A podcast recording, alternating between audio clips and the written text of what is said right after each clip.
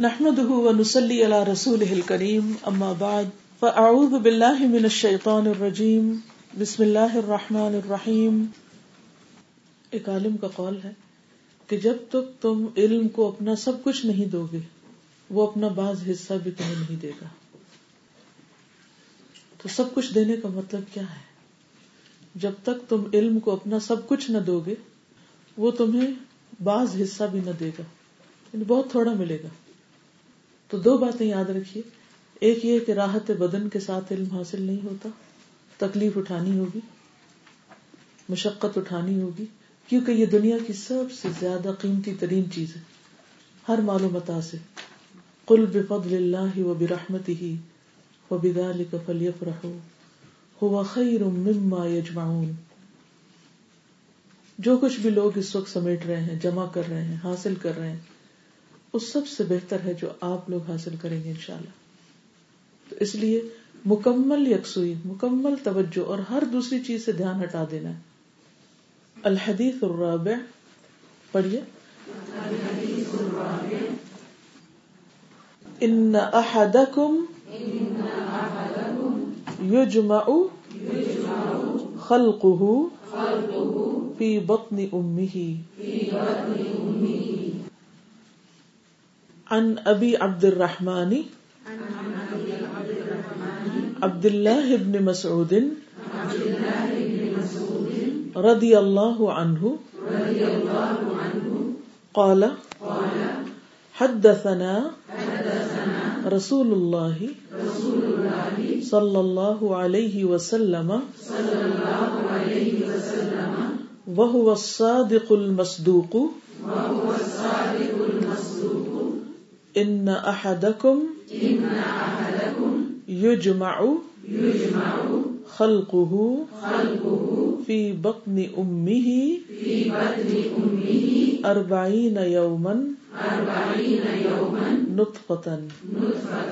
ثم يكون علقة مثل ذلك ثم يكون مضغة مثل ذلك ثم يرسل إليه الملك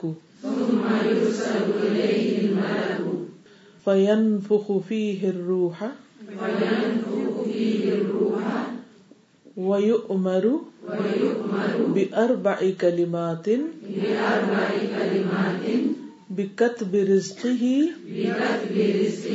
وأجله وعمله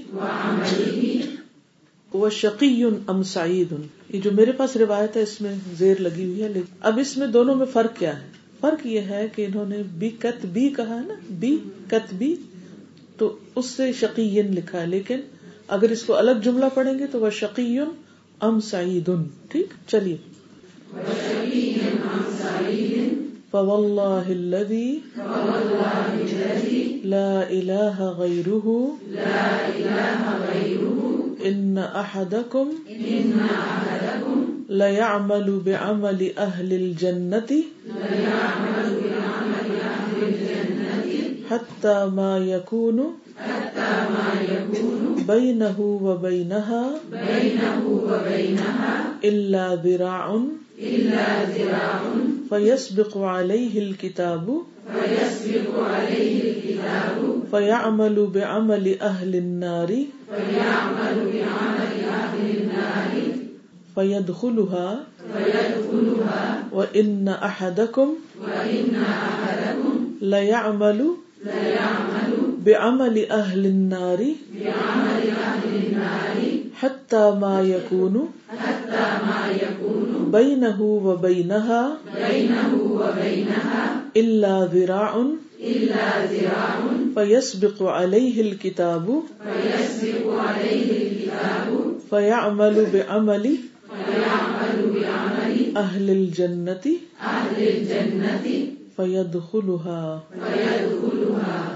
فيدخلها رواه البخاري ومسلم عن ابي عبد الرحمن عبد الله بن مسعود رضي الله عنه قال، حدثنا رسول الله صلى الله عليه وسلم وهو الصادق المصدوق، ان احدكم يجمع خلقه في بطن امه اربعين يوما نطفة، ثم يكون علقة مثل ذلك ثم يكون مزغة مثل ذلك، ثم يرسل اليه الملك فينفخ فيه الروح ويؤمر باربع كلمات بكتب رزقه واجله وعمله وشقي ام سعيد، فوالله الذي لا اله غيره ان احدكم ليعمل بعمل اهل الجنه حتى ما يكون بينه وبينها الا ذراع فيسبق عليه الكتاب فيعمل بعمل اهل النار فيدخلها وان احدكم ليعمل بعمل اهل النار حتى ما يكون بينه وبينها الا ذراع فيسبق عليه الكتاب فيعمل بعمل اهل الجنه فيدخلها رواه البخاري ومسلم عن أبي عبد الرحمن عبد الله بن مسعود رضي الله عنه قال، حدثنا رسول الله صلى الله عليه وسلم وهو الصادق المصدوق. إن أحدكم يجمع خلقه في بطن أمه أربعين يوما نطفة ثم يكون علقة مثل ذلك، ثم يكون مضغة مثل ذلك، ثم يرسل إليه الملك فينفخ فيه الروح، ويؤمر بأربع كلمات. بكتب رزقه وأجله وعمله وشقي أو سعيد فوالله الذي لا إله غيره إن أحدكم إن أحدكم ليعمل بعمل أهل الجنة حتى ما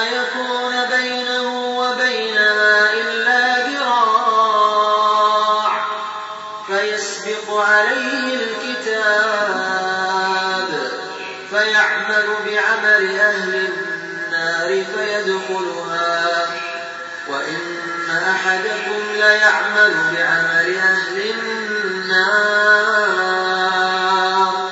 حتى ما يكون بينه وبينها إلا ذراع فيسبق عليه الكتاب فيعمل بعمل أهل الجنة فيدخلها. اب میں اس کا لفظی ترجمہ کروں گی؟ ٹھیک ہے۔ ان ابی عبد الرحمن ابو عبد الرحمان سے روایت ہے، عبداللہ ابن مسعود سے رضی اللہ عنہ قال، انہوں نے کہا، حدثنا، بیان کیا ہے ہم سے رسول اللہ صلی اللہ علیہ وسلم رسول اللہ صلی اللہ علیہ وسلم نے، وہ ہوا اور وہ، الصادق، صادق ہیں، سچے ہیں، المصدوق، جن کی تصدیق کی جاتی ہے۔ آپ نے کیا فرمایا؟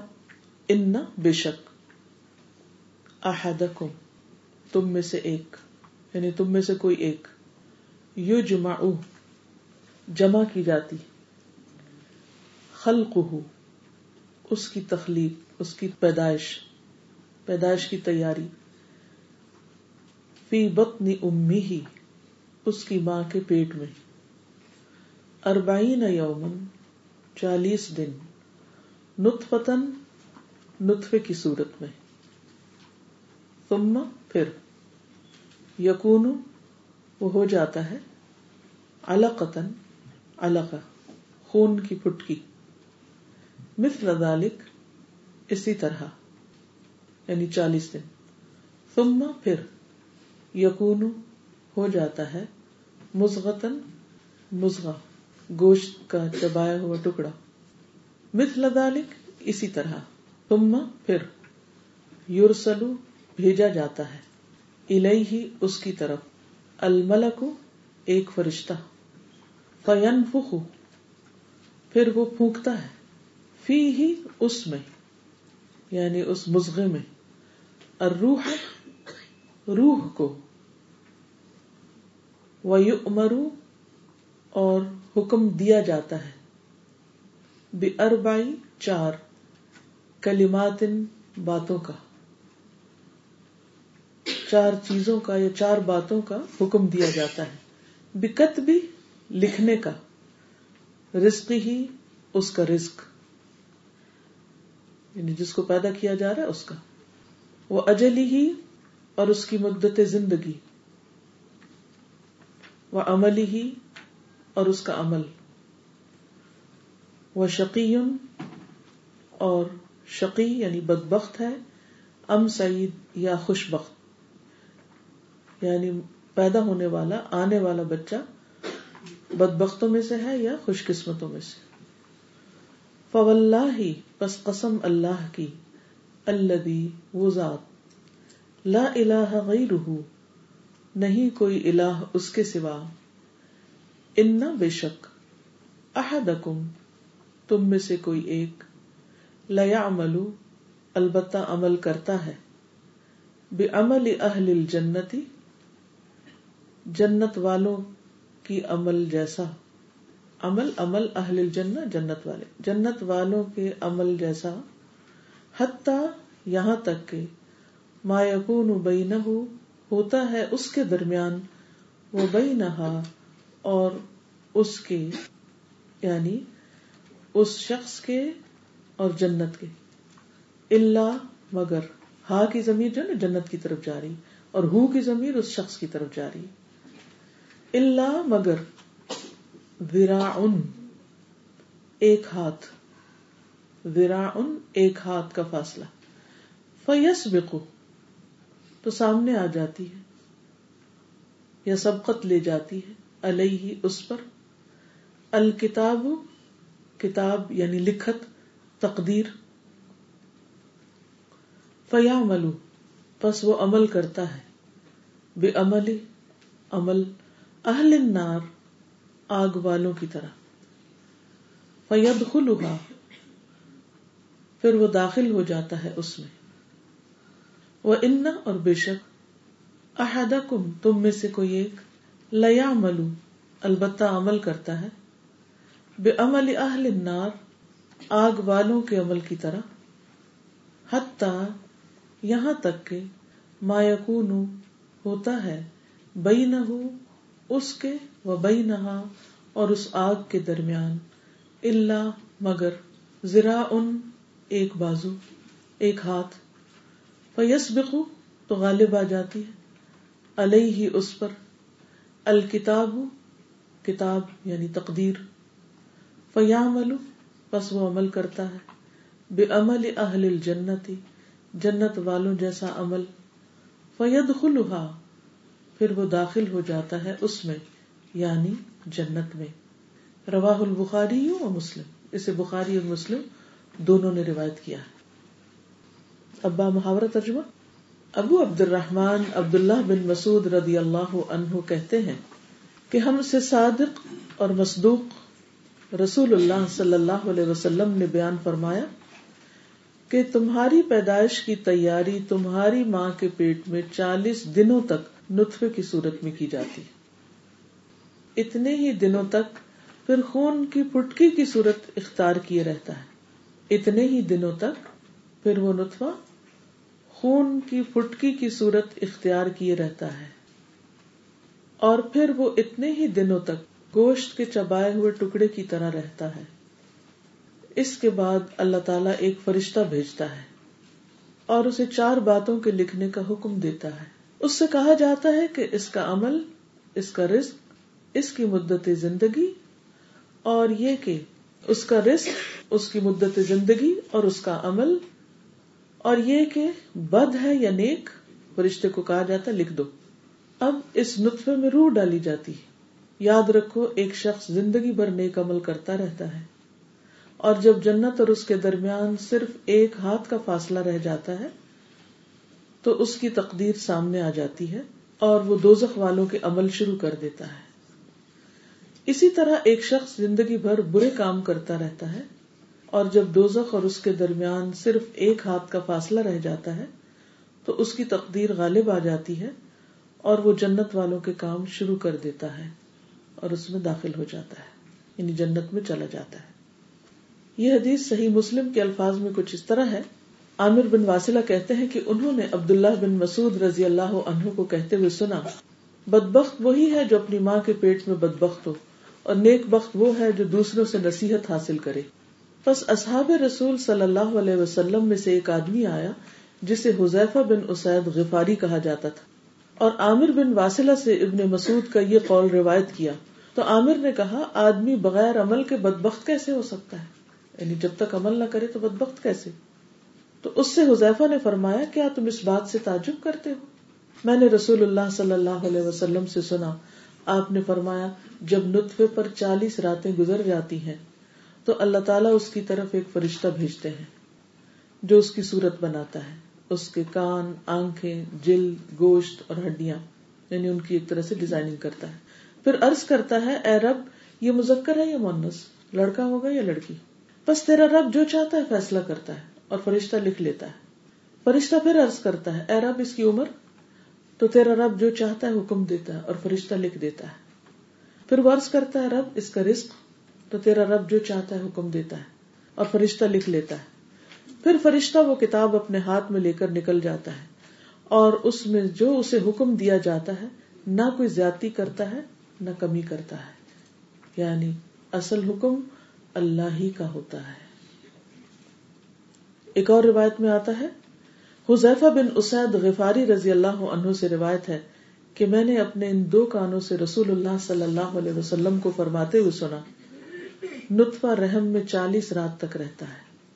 پھر فرشتہ اس پر صورت بناتا ہے یا کہا کہ اس کی تخلیق کرتا ہے یعنی اللہ کے حکم سے پھر عرض کرتا ہے عرب یہ مذکر ہے یا مونس بس اللہ تعالیٰ اسے مذکر یا مونس بنا دیتا ہے۔ پھر عرض کرتا ہے عرب اس کے آزا پورے اور برابر ہو یا ادھورے اور نہ ہموار بس اللہ اسے کامل العضا یا ادھورے اعضا والا بنا دیتا ہے۔ پھر عرض کرتا ہے عرب اس کا رسک کتنا ہے؟ اس کی عمر کیا ہے؟ اس کے اخلاق کیا ہے پھر اللہ اسے شقی یا سعید یعنی بدبخت یا نیک وقت بتاتا ہے کہ یہ کون ہوگا۔ ٹھیک ہے؟ ہو سکتا ہے آپ کہہ رہے ہو کہ ایک حدیث ہی کافی تھی، دو اور کیوں سنائی؟ آپ کا کیا خیال ہے؟ کیوں سنائی ہاتھ کھڑا کر کے بتائیے۔ جی۔ اچھا دلیل ہوگی اور کوئی وجہ؟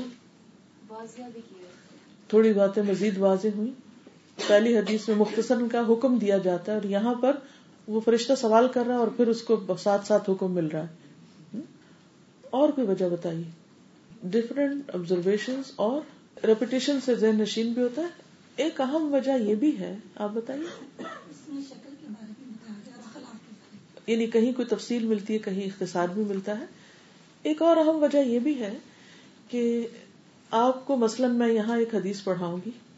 اس کے بعد ہو سکتا ہے آپ کہیں اور کتاب پڑھ رہے ہو وہاں دوسری حدیث آئے تو آپ پریشان ہو کہ نہیں، ہم نے تو یہ نہیں پڑھی تھی ہاں، وہ تو یوں تھا اور یہ شخص غلط بتا رہا ہے۔ جب علم کم ہوتا ہے تو اس کا نقصان کیا ہوتا ہے؟ ذہن تنگ ہوتا ہے۔ جب ذہن تنگ ہوتا ہے تو ہم بہت جلدی فتوی دینے لگتے ہیں۔ بہت جلدی دوسرے کے بارے میں رائے کام کرنے لگتے ہیں۔ تو یہاں یعنی اس وقت آپ لیکچر نہیں سن رہے، بلکہ اس وقت آپ ایک علم کی کلاس میں ہیں، ایک کورس کر رہے ہیں۔ اور حدیث پڑھ رہے ہیں۔ اور حدیث پڑھانے کا یہ طریقہ ہوتا ہے۔ ٹھیک ہے؟ آپ میں سے کسی نے فتح الباری کا نام سنا ہوا جو بخاری کی شرح ہے۔ اگر ممکن ہو تو نیٹ سے ہی ذرا اس کو دیکھیے کہ جب وہ پہلی حدیث لاتے ہیں، یہی جو میں نے آپ کو نیت کے اوپر سنائی۔ تو اس پر جو روایات آتی ہیں، تو آپ حیران ہو جائیں گے، کس کس طریقے آپ نے دیکھی ہوئی جی تھوڑا سا بتائیے۔ ہاں جی اس میں جیسے کہ آپ نے بتایا تھا مفہوم کچھ ملتا جلتا تھا لیکن روایت جو تھی نا مختلف مختلف روایات ہاں سے آئی اور اس میں تھوڑا تھوڑا الفاظ کا فرق جی الفاظ کا اور پھر وہ پورے ریفرنس کوٹ کرتے ہیں۔ جی۔ یعنی پوری ایک دنیا ہے سلم کی۔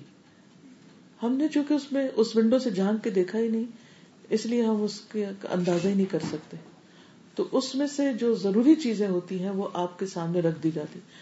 اب آپ کے پارٹ پر یہ ضروری نہیں کہ آپ ہر بات لکھیں، ہر چیز مت لکھیں، کیونکہ اس سے پھر آپ بہت تھک جائیں گے انجوائے نہیں کر سکیں گے۔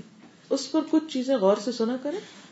کہیں اختلاف آئے یا آپ کے مائنڈ میں کوئی چیز آئے کہ یہ نوٹ کرنے کی تو اس کو آپ پوائنٹس کی شکل میں نوٹ کر لیا کریں۔ پھر گھر جا کے ریوائز کیا کریں، پھر دیکھا کریں کہ کوئی بات اگر اپنی ہی لکھی، سمجھ نہیں آئی، تو نیا نیا جب لکھا ہوتا ہے نا، تو وہ پھر اپنے نوٹس خود بھی انسان اپنے حادثے سے تھوڑے کمپلیٹ کر لیتا ہے۔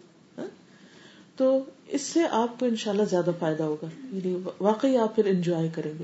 اور ہو سکتا ہے اللہ تعالیٰ فیوچر میں آپ کے لیے اس علم کو اور زیادہ آگے حاصل کرنے کے راستے کھول دے اور کیونکہ اللہ کے رسول صلی اللہ علیہ وسلم کو جو دعا سکھائی گئی تھی وہ کل ربی زدنی علما۔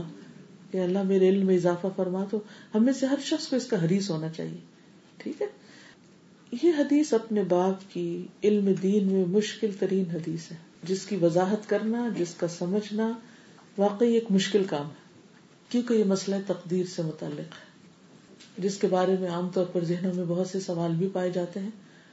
اور اسی سے مسلمانوں کے اندر بہت سے گروہ بھی پیدا ہوئے، اور سوچ کے اندر ڈیویشن بھی آئی، اور بھٹکنے کے بہت چانسز بھی ہوتے ہیں اس میں۔ تو اس لیے خاص طور پر اللہ تعالیٰ سے دعا کریں کہ اللہ تعالیٰ تو ہمارا سینہ کھول دے اور ہمیں حق سمجھا دے۔ کیونکہ اللہ ہی سمجھا سکتا ہے کوئی بندہ کچھ نہیں کر سکتا۔ ان نقلا تحدی من احبتا آپ کسی کو ہدایت نہیں دے سکتے جس سے آپ محبت رکھتے ہو کہ وہ سمجھ جائے۔ یہ اللہ ہی ہدایت دیتا ہے۔ تو ہم اس وقت اللہ تعالیٰ سے ہی ہدایت مانگتے ہیں، اسی سے ہی رہنمائی طلب کرتے ہیں۔ اور اللہ تعالیٰ اس بات سے جو واقعی سکھانا چاہتا ہے، ہماری دعا ہے کہ اللہ ہم کو وہ سکھا دے۔ ہمارے دل کو کھول دے اور ہمیں شرح صدر عطا فرمائے اور ہمارے دل کو اطمینان نصیب فرمائے۔ تقدیر کے بارے میں دو تین چیزیں آپ ذہن میں رکھیے۔ پیچھے میں نے آپ کو حدیث جبریل میں ایمان کے بارے میں جب بتایا تو تقدیر کے بارے میں کچھ باتیں بتائی تھی پہلی بات تو یہ جاننے کی ہے کہ اس دنیا میں ہر کام اللہ کی مرضی سے ہوتا ہے۔ یہ جملہ لکھ لی۔ وہ کیوں؟ اس کی مرضی کیوں؟ وہ بتائے گا آپ میں سے؟ اسی نے یہ دنیا پیدا کی۔ وہی اس کا مالک ہے۔ مالک جو چاہے کرے۔ مثلاً، اگر یہ ٹشو پیپر میری ملکیت ہے اور میں اس کو اٹھا کے پیش کر دیتی ہوں، آپ کو کوئی اعتراض؟ کیوں؟ میرا ٹشو پیپر۔ اور اکثر ایسا نہیں ہوتا، لوگ اپنے بیگ سے ٹشو نکالتے ہیں، تھوڑا سا یوز کرتے ہیں، پھر اس کو مچوڑ مچاڑ کے۔ عام طور پہ پھینکتے بھی کیسے ہیں؟ دور سے تھرو کر دیتے ہیں۔ کوئی ان کو یہ نہیں کہتا کیوں کر رہے ہو؟ اگر کوئی آبجیکٹ کرے بھی تو وہ کیا کہیں گے؟ مائنڈ یور بزنس آپ کون ہے آپ کو کیا آبجیکشن آپ کو کیا اعتراض؟ میری چیز ہے نا؟ ہم اپنی جان، اپنی روح، اپنے مال، اپنے عقل، اپنے علم، اپنی کسی چیز کے مالک نہیں ہے ہمارا مالک بھی اللہ رب العزت ہے۔ تو یہ اس کا حق ہے کہ وہ جو چاہے، جیسے چاہے اپنی مخلوق میں تصرف کرے۔ ہمیں اس پر کوئی آبجیکشن نہیں ہونی چاہیے۔ لا یوس اما یف آلو وہ یوس لا یوس وہ نہیں پوچھا جاتا، اس سے نہیں سوال کیا جا سکتا۔ اما یف آلو جو وہ کرتا ہے۔ وہ یوس اور وہ پوچھے جائیں گے۔ یعنی انسانوں سے پوچھا جائے گا، لیکن اللہ تعالیٰ سے پوچھنے کا حق کسی کو نہیں۔ تو پہلی بات یہ کہ اس دنیا میں ہر چیز، اس کائنات میں بلکہ ہر چیز اللہ کی مرضی کے مطابق ہے، کیونکہ مالک اللہ ہے۔ دوسری بات یہ کہ کل سوال کیا گیا تھا کہ قضاء اور قدر میں کیا فرق؟ تو اس سے پہلے کہ ہم یہ حدیث شروع کریں، ہم تھوڑا سا ان دو الفاظ کو بھی سمجھ لیتے ہیں۔ قضاء اور قدر۔ قضاء کا مطلب ہے پورا کرنا، اور قدر یا قدر دونوں طرح بولا جاتا ہے۔ یہ بھی کریکشن کر لیجیے۔ یہ نہ ہو کہ کسی اور کو آپ سنیں وہ قدر کہہ رہا ہے تو آپ کہیں یہ غلط کہہ رہے ہیں ہم نے قدر پڑھا تھا۔ قدر اور قدر دونوں طرح بولا جاتا ہے۔ تو قضاء اور قدر، یہ دو الفاظ ہیں۔ قضاء کا لفظی معنی ہوتا ہے فیصلہ کرنا، پورا کرنا۔ اور قدر کا معنی ہوتا ہے کسی چیز کا اندازہ کرنا۔ قرآن مجید میں آتا ہے ان نما امر ادا اراد یقول کن فیقون ایک ہے کن اور ایک ہے فیقون جب وہ ارادہ کرتا ہے کسی چیز کا، تو کہتا ہو جاؤ، تو وہ ہو جاتی۔ تو اس سے یہ بات بھی پتہ چلتی ہے کہ ہر چیز اللہ کے ارادے سے ہے۔ ٹھیک ہے؟ اللہ کے فیصلے سے۔ ایک اور جگہ پر آتا ہے ادا قدا امرن فانما یقول له کن فیکون کہ جب وہ کسی چیز کا فیصلہ کرتا ہے، کسی چیز کو پورا کرنا چاہتا ہے، تو کہتا کہ ہو جاؤ اور وہ ہو جاتی۔ لیکن اس کا طریقہ کیا ہے یہ کرنے کا؟ وہ اندھا دھند نہیں کرتا۔ سب سے پہلے اس نے ہر چیز کا ایک اندازہ مقرر کیا۔ ہر چیز کی ایک پلیسمنٹ رکھی۔ ہر چیز کا ایک ڈیزائن بنایا۔ جیسے ایک بلڈنگ بنانی ہوتی ہے تو سب سے پہلے کیا بنایا جاتا ہے؟ نقشہ۔ نقشہ کون بناتا ہے؟ آرکیٹیکٹ آرکیٹیکٹ نقشہ بنا کر پھر اس نقشے کو کس کے حوالے کر دیتا ہے؟ انجینئر کے بلڈر کے۔ پھر وہ اس کے اوپر ایک عمارت بناتا ہے۔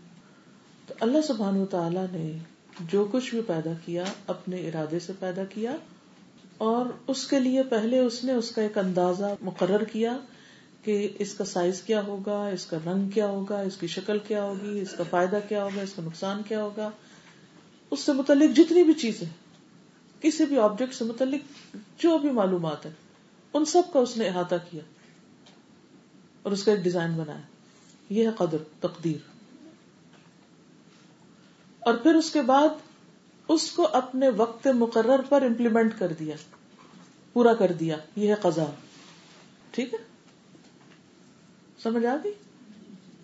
ایک ہے اس کا ابتدائی حصہ یعنی جو اس کا پریپریشن کا فیز ہے، اور پھر اس کے بعد دوسرا کیا ہے؟ اس کی امپلیمنٹیشن کا، جب وہ نافذ ہو جاتا ہے۔ ٹھیک؟ تو قزا کا معنی فیصلہ کرنا بھی ہوتا ہے۔ ٹھیک؟ یعنی کہ فیصلہ کس چیز کا؟ کسی بھی چیز کو پیدا کرنے کا یا ختم کرنے کا یا اس میں کوئی تبدیلی کرنے کا۔ یہ تینوں چیزیں۔ پیدا کرنا، ختم کرنا یعنی زندگی موت یا اس کے اندر کسی چینج کا فیصلہ۔ لیکن یہ سب کرنے سے پہلے اس نے ان ساری چیزوں کو ایک اندازے کے مطابق یعنی ڈیزائن کر رکھا ہے۔ تو یہ جو حدیث آتی ہے نا کہ اللہ تعالیٰ نے زمین و آسمان کی تخلیق یعنی وجود میں لانے سے پہلے، پچاس ہزار سال پہلے سب سے پہلے قلم پیدا کیا اور پھر اس کو حکم دیا لکھو۔ تو اس نے جو اللہ کا علم تھا وہ سارا لکھ دیا۔ تو یہ جو ہم کہتے ہیں نا لکھت یا کتابت یا تقدیر، یہ سب دراصل اللہ کا علم ہے جو لکھا ہوا ہے۔ یعنی اس کا علم چونکہ ازلی ابدی ہے۔ اس کا کوئی اینڈ نہیں۔ کوئی اس کا احاطہ کر ہی نہیں سکتا۔ لہذا اس نے چیزوں کو وجود میں لانے سے پہلے ہی ڈیزائن کر لیا، بنا لیا، ان کا نقشہ بنا لیا اور ان کے بارے میں ہر ہر چیز جانتا ہے۔ اندر باہر سے ان کا ظاہر اور باطن، ان کا خیر اور شر، ان کا فائدہ، نقصان، سب کچھ سے واقف۔ ان اللہ قد احاطہ کل شعی ان علم اللہ نے ہر چیز کا علم کے ساتھ احاطہ کر رکھا ہے۔ تو پہلا فیز کیا ہے؟ تقدیر۔ تقدیر قدر یقدر تقدیر سے ہے۔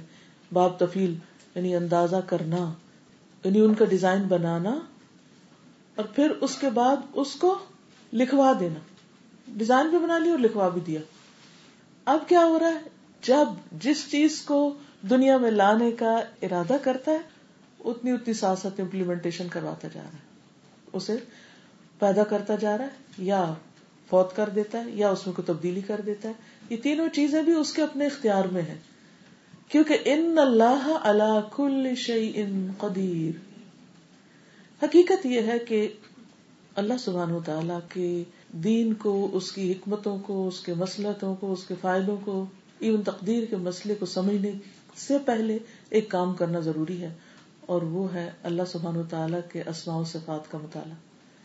اس رمضان کا میرا ٹارگیٹ ہے ان شاء اللہ عزیز کہ میں اللہ تعالیٰ کے ناموں اور صفات پر روزانہ لیکچر دوں گی ان شاء اللہ ان شاء اللہ یہ تو میرا ارادہ نا، باقی جب تک اللہ کا ارادہ نہیں ہوگا تو وہ کام تمام نہیں ہوگا۔ اللہ کا عزن ہوگا تو ان شاء اللہ یہ ہوگا کیونکہ مجھے اوور دا ایئرس پڑھانے کے بعد یہ چیز محسوس ہوئی کہ بعض اوقات قرآن مجید کی ایکسپلینیشن بھی کر دی جاتی ہے، حدیث بھی سمجھا دی جاتی ہے، لیکن چونکہ اللہ سبحان و تعالیٰ کے بارے میں ہی لوگوں کو پتہ نہیں، لہٰذا بعض اوقات اللہ کا کلام یا اللہ کے فیصلے سمجھ نہیں آتے کہ وہ ایسا کیوں کر رہا ہے۔ دیکھیے کہ جب کرنے والے کی سمجھ آ جاتی ہے نا کہ وہ ہے کون، تو پھر جو کچھ وہ کرتا ہے وہ سب کچھ سمجھ آتا ہے۔ تو کرنے والے کو سمجھنا ضروری ہے، اس کی پہچان ان ڈیپتھ ضروری کہ اس کی قبتیں ہیں کیا، وہ ہستی ہے کیسی۔ تو انشاءاللہ ہر چیز کا ایک وقت ہے۔ تو یہ تو ایک مختصر سا تعارف تھا یعنی قضاء اور قدر کا۔ پھر آپ دیکھیے کہ صرف انسان کی نہیں، کائنات میں جتنی چیزیں ہیں، سب کی تقدیر لکھی ہوئی ہے۔ یہ بھی یاد رکھنے کی بات ہے۔ مثلا، اس حدیث سے تو ہمیں انسان کی تقدیر کا پتہ چل رہا ہے، لیکن قرآن مجید کی مختلف آیات سے ہمیں اور چیزوں کی تقدیر اور ان کے اندازے اور ان کی ڈیزائننگ اور ان کی پلاننگ کے بارے میں پتہ چلتا ہے۔ یہ بھی یاد رکھیے کہ تقدیر کا لفظ جو قدر سے ہے، اسی سے ان اللہ علیہ کل شین قدیر بھی ہے۔ اور پھر قدر نہ ہو قدر قدر، یہ سب اسی روٹ سے نکلے ہوئے لفظ ہیں۔ سورت یاسین میں اللہ تعالیٰ فرماتے ہیں وہ شمس تجری پڑھیے آپ کو آتی سورت یاسین۔ لمستقر اللہ ذالک تقدیر العزیز العلیم کیا مطلب ہے اس کا؟ سورج و شمس تجری چل رہا ہے، دوڑ رہا ہے۔ کس کے لیے لمستقر ایک ٹھکانے کے لیے، لہا جو اس کے لیے مقرر ہے، کہ کہاں تک جانا ہے اس کو۔ یہ اس کا رستہ اور اس کا ٹھکانا کس نے بنایا؟ جس نے سورج کو بنایا۔ کہ تم یہاں سے یہاں تک چلو گے۔ کا تقدیر، کس کی؟ العزیز العلیم کی۔ یہ اس غالب اور زبردست علم والے کی تقدیر ہے، بنائی ہوئی، جو پہلے سے ہی اس نے ڈیزائن کر دی تھی اور اب سورج اس کے مطابق ان رستوں پہ چل رہا ہے۔ وہ اس کو فالو کر رہا ہے۔ اس کی پیروی کر رہا ہے۔ چاند کے بارے میں کیا فرمایا؟ ولقمر قدر نہ ہوں منازلہ وہاں بھی تقدیر قدر نہ ہو وہی لفظ ہے۔ تقدیر کا قدر نہ ہو ہم نے اس کا اندازہ مقرر کیا۔ ہم نے اس کی منزلیں مقرر کی۔ ولقمر قدر نہ ہوں منازلہ آگے؟ القدیم۔ پہلے دن کتنا نکلے گا، پھر کتنا پھر کتنا چودہ پہ کتنا ہو جائے گا، پھر واپس کیسے پلٹے گا؟ یہ ساری ڈیزائننگ کس کی ہے؟ اللہ سبحان تعالیٰ کی۔ کوئی اور ہے جو اس کو ذرا تبدیل کر دیکھے؟ تو اس سے، اس تقدیر سے اس کی کلی قدرت کا بھی اندازہ ہوتا ہے کہ آل پاورفل۔ زمین کے بارے میں آتا ہے۔ وقدر فيها اقواتها زمین کو پیدا کیا اور اس کے اندر ساری اس کے روزیاں رکھ دی۔ جو ضرورت کی چیزیں تھی ساری رکھ دی۔ حامیم سجدہ میں آتا نا؟ اچھا اب یہ ساری چیزیں جو اس کے اندر رکھ دی، مثلاً صرف کھانے پینے کی چیزیں نہیں، صرف سونا چاندی نہیں، جیسے پیٹرول ہے گیس ہے، کتنا کچھ ہے۔ کیا انسان نے ساری زمین کو اندر سے کنگال دیکھا ہے کہ اس کے اندر کیا کچھ ہے؟ لیکن چودہ سو سال پہلے پیٹرول کا کسی کو نہیں پتا تھا کہ زمین کے اندر ہے۔ انسان کے علم میں نہیں تھا۔ لیکن اللہ کو پتا تھا کہ ہے۔ اور ایک وقت آئے گا کہ انسان گاڑیاں بنائے گا اور پھر اس کے لیے اس کو پیٹرول چاہیے ہوگا۔ ابھی اونٹوں پہ چل رہے ہیں تو پیٹرول کی ضرورت نہیں ہے۔ تو کس طرح اللہ سبحان تعالیٰ نے اپنے وقت کے مقرر پر اس چیز کو نکال دیا انسان کے لیے؟ کوشش انسان کی ذمہ رکھی کہ تم کوشش کرتے جاؤ، ضروریات پورا کرنے والا میں ہوں۔ تو یہ بھی ایک تقدیر ہے۔ پھر ہر چیز کے بارے میں اللہ تعالیٰ فرماتے قد جعل اللہ لکل شیء قدرا۔ تو ہمارا اس پر بھی ایمان ہونا چاہیے کہ ہر چیز کا اللہ نے اندازہ کر رکھا ہے، ہر چیز کی تقدیر بنا رکھی اسی طرح موت، کسی بھی چیز کا خاتمہ، اور ہر چیز کا خاتمہ ہے۔ اس کا کیا وقت ہے؟ کب موت آئے گی؟ کیسے آئے گی؟ کس جگہ پر آئے گی؟ کس وقت آئے گی؟ یہ بھی اللہ سبحان و تعالیٰ نے لکھ رکھا ہے۔ قرآن پاک میں آتا ہے نہ قدر نہ بینکم الموت۔ ہم نے تمہارے درمیان موت کو مقدر کیا ہے۔ کس کو کب مرنا ہے؟ کس کو لمبی عمر دینی ہے؟ کس کو چھوٹی عمر دینی اب یہاں میں آپ سے ایک سوال کروں گی کہ کیا کسی بھی کام کو کرنے سے پہلے اس کا کوئی منصوبہ پلاننگ ڈیزائننگ کرنی چاہیے یا نہیں؟ یا ایسے شروع کر دینی چاہیے۔ جب چاہے شروع ہو جائے، جب چاہے ختم ہو جائے۔ کرنی چاہیے۔ جو کچھ اللہ سبحان و تعالی نے کیا کیا یہ ضروری تھا؟ Yes. یہ نہایت ضروری تھا اور اس میں بہت فائدہ ہے۔ اگر اللہ سبحان و تعالیٰ یہ اختیار اپنے بجائے بندوں کو دے دے، پھر کیا ہو؟ پھر یہ نظام چل سکے۔ چھوٹی سی مثال لکھ لیجیے کہ جن ملکوں میں ٹریفک کا کوئی قانون نہیں ہوتا وہاں ہارن بٹتا نا۔ تو اگر اللہ سبحانہ تعالیٰ سورج کا راستہ مقرر نہ کرتے، چاند کی منزلیں مقرر نہ کرتے، چاند کا ایک وقت اور سورج کا ایک وقت نہ رکھتے، اور باقی ستاروں کا بھی، اور نہ صرف ستارے بے شمار اور جو مخلوق اس نے پیدا کی، اور کیوں کی؟ یہ اس کو ہی زیادہ پتا ہے، ہمیں، ہمارا تو ابھی علم ہی نہیں ہے کہ وہ سب کچھ ہمیں کس طرح فائدہ پہنچا رہا ہے۔ اس سب کی اللہ نے پہلے ڈیزائننگ کی۔ اور اسی طرح کتنے لوگوں کو پیدا کرنا ہے، مرد کتنے پیدا کرنے ہیں، عورتیں کتنے پیدا کرنی ہے کس رنگ کی، کس شکل کی، کس گھر میں، یہ سب کچھ اس کا اپنا اندازہ ہے۔ اور چونکہ وہ العلیم ہے، الحکیم ہے، سب کچھ جانتا ہے اور حکمت رکھتا ہے، تو اس کا کوئی بھی فیصلہ نہ ظلم پر مبنی ہے، نہ جہالت پر مبنی، نہ باعث ہے اور نہ کسی کے حق میں نقصان دہ۔ اس کے سارے فیصلے بالکل درست ہیں۔ یہ جب اللہ کی صفات ہم پڑھتے ہیں اور پھر ان کی مثالیں قرآن مجید میں دیکھتے ہیں، تو واقعی سمجھ میں آ جاتا ہے کہ اللہ نے جو کیا، صحیح کیا۔ اور اللہ تعالیٰ کا ہر فیصلہ بندے کے لیے بہترین ہے۔ تو اس مسئلے کو سمجھنے کے لیے کچھ باتوں کو سمجھنا ضروری ہے۔ ایک بات تو یہ ہو گئی کہ ہر چیز اللہ کی مرضی کے مطابق ہے، ہر چیز اللہ کی تقدیر کے مطابق ہے۔ اللہ تعالیٰ نے کسی بھی چیز کو امپلیمنٹ کرنے سے پہلے اس کی پوری پلاننگ فرمائی۔ پھر یہ ہے کہ اس کی کیا پلاننگ ہے؟ یہ اس کا راز ہے۔ وہ جب امپلیمنٹ ہوتا ہے تو ہمیں پتہ چلتا ہے۔ اس سے پہلے نہیں ہمیں پتہ چلتا۔ کیونکہ اس کی ہمیں ضرورت نہیں تھی۔ اگر تھوڑی دیر کے لیے سوچیے، اگر ہمیں پتہ چل جائے کہ ہماری موت فلاں تاریخ کو آنی ہے، تو اس کا ہمیں کیا فائدہ ہوگا؟ فائدہ ہوگا یا نقصان ہوگا تو اس لیے اللہ سبحان تعالیٰ نے اگر تقدیر کو پردہ غیب میں رکھا ہے، تو اس میں بھی ہمارے لیے سراسر فائدہ ہے۔ کس لڑکی یا کس لڑکے سے کتنے بیٹے پیدا ہوں گے، کتنی بیٹیاں پیدا ہوں گی، اگر یہ پہلے سے ہی کسی کے ہاتھ پر لکھا ہوا ہو، تو اس کی شادی کیسے ہوگی؟ کون بانج ہے، کون کیا ہے؟ اور پھر یہ کہ کس کے بچے کامل پیدا ہوں گے اور کس کے ادھورے پیدا ہوں گے؟ کس کے پیدا ہوتے ہی فوت ہو جائیں گے اور کس کے بڑی لمبی عمر پائیں گے؟ اگر یہ باتیں پہلے سے پتہ چل رہے ہیں تو پھر ہمارا حال کیا ہو؟ تو اس لیے اگر اللہ سبحان و تعالیٰ نے اپنے فیصلوں کو مخفی رکھا، اپنے راز میں رکھا، یہ اس کا سیکرٹ ہے، تو اس میں ہمارا ہی فائدہ ہے، کیونکہ قبل از وقت باتوں کا معلوم ہو جانا انسان کے فائدے میں نہیں۔ لیکن اللہ تعالیٰ انسان کو ساتھ ساتھ سمجھ بوجھ عطا کر رہا ہے۔ قرآن مجید میں آتا ہے، وما تحمل من انثى ولا تدع الا بعلمه۔ کوئی مادہ حاملہ نہیں ہوتی اور نہ بچہ جنتی ہے، مگر اللہ کے علم میں ہوتا ہے۔ وما يعمر من معمر ولا ينقص من عمره الا في كتاب۔ ان ذلك على الله يسير۔ اور نہیں عمر دیا جاتا، کوئی عمر دیا جانے والا۔ اور نہ اس کی عمر میں سے کم کیا جاتا ہے، مگر وہ ایک کتاب میں لکھا ہوا ہے۔ بے شک اللہ پر یہ سب کچھ بہت آسان ہے۔ سب کچھ لکھے وہ کلو صغیر و کبیر مستقر تو اللہ کا علم صرف علم نہیں بلکہ وہ لکھا ہوا علم ہے۔ کہاں لکھا ہوا اس نے سب کچھ؟ لوہے محفوظ میں۔ وہ کہاں ہے؟ کتنی بڑی ہے؟ حقیقی علم اللہ کے پاس ہے۔ جس چیز کا اللہ نے ہمیں علم نہیں دیا ہم اپنے اندازوں سے کچھ نہیں کہہ سکتے اور نہ کہنا چاہیے، ورنہ یہ اللہ پہ جھوٹ باندھنا ہوگا۔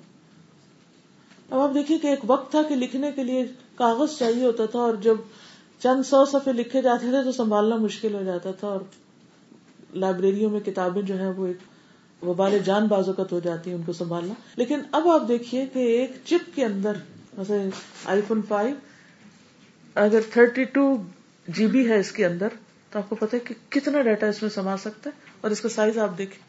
Hundred of books audio files کیا کچھ؟ اور یہ تو اس کا سائز ہے نا، لیکن جو چیز جس کے اندر سب کچھ سمٹا ہوا، وہ تو بہت ہی چھوٹی چیز ہے۔ تو اگر انسان نے ایسی چیزیں بنا لی ہیں، تو اللہ سبحان و تعالیٰ کے لیے تو کچھ بھی بنانا مشکل نہیں۔ تو یہ بات اب یاد رہے گی کہ تقدیر اللہ کا علم ہے، جو لکھا ہوا ہے۔ اور اس کا راز ہے، اس کا سیکرٹ ہے۔ اس میں سے جتنا وہ جس کو جب چاہتا ہے بتا دیتا ہے، لیکن مکمل علم صرف اس کے اپنے پاس ہے۔ وہ ان دہ مفات الغی بلا اللہ ہو پھر قرآن مجید میں اللہ تعالیٰ نے اپنے ارادے کا ذکر کیا ہے اور انسان کے ارادے، دونوں کے ارادے کا ذکر۔ یعنی تقدیر اللہ کا ارادہ بھی ہے کہ اذا قضا امرن ان یقول له کن ٹھیک ہے؟ تو وہ ایک ارادہ کرتا ہے اور اس کے ساتھ ساتھ اللہ نے بندے کو بھی ارادہ کرنے کی صلاحیت دے رکھی ٹھیک؟ اس کے ارادے کے بارے میں آتا ہے، فعال لما یرید۔ وہ کرتا ہے جو وہ ارادہ کرتا ہے۔ اور پھر انسان کا ارادہ کیا ہے؟ جو ہم میں سے مثلاً اس وقت ہم یہاں بیٹھے ہیں تو کس کے ارادے سے آئے؟ اپنے ارادے سے۔ اپنی مرضی سے آئے نا؟ لیکن یہ مرضی جب پوری ہوئی، جب اللہ کا بھی ارادہ شامل ہوا۔ تو ایک اللہ کا ارادہ ہے، ایک ہمارا ارادہ ایک ہماری چاہت ہے، ایک اللہ کی چاہت۔ جب ہمارا ارادہ اللہ کے ارادے کے موافق ہو جاتا ہے، تو کام ہو جاتا ہے۔ اور اگر نہیں ہوتا، تو ہمارا ارادہ ڈاور ڈول ہو جاتا ہے ختم ہو جاتا ہے یا وہ ہو نہیں پاتا۔ اور اس کی بھی کوئی مسلط ہوتی، اس کی بھی کوئی وجہ ہوتی۔ کیونکہ اس وقت اللہ کے ارادے میں کوئی اور چیز ہے جو اس سے بہتر ہے، اس نے ہمارے لیے بھی کچھ اور پلان کیا ہوا ہے، جو وقتی طور پہ ہم سمجھ رہے ہوتے ہیں کہ شاید ہمارے لیے بہتر نہیں، کیونکہ ہماری خواہش ہے۔ نفس کہتا ہے کہ ادھر چلو، جبکہ اللہ تعالیٰ چاہتا ہے کہ ہم اس وقت کچھ اور کریں۔ مثلاً ایک لڑکی کسی خاص جگہ شادی کرنا چاہتی، لیکن اللہ کا ارادہ نہیں، وہ ہو ہی نہیں پاتی، کیونکہ اللہ تعالیٰ اس سے کوئی اور کام لینا چاہتا ہے، اور اس میں بڑی خیر ہوتی ہے۔ تو بندہ اپنے لیے خود بھی اتنا مہربان نہیں، جتنا اس کا رب اس کے لیے مہربان ہے۔ اس لیے اس نے بندے کو کلی اختیار نہیں دیا۔ دیا ہے اختیار، لیکن کلی نہیں دیا۔ اس کو اپنے کنٹرول میں رکھا ہے۔ آزادی دی ہے، لیکن وہ آزادی اس کے اوپر اس کی، اس کا اپنا چیک اور کنٹرول ہے۔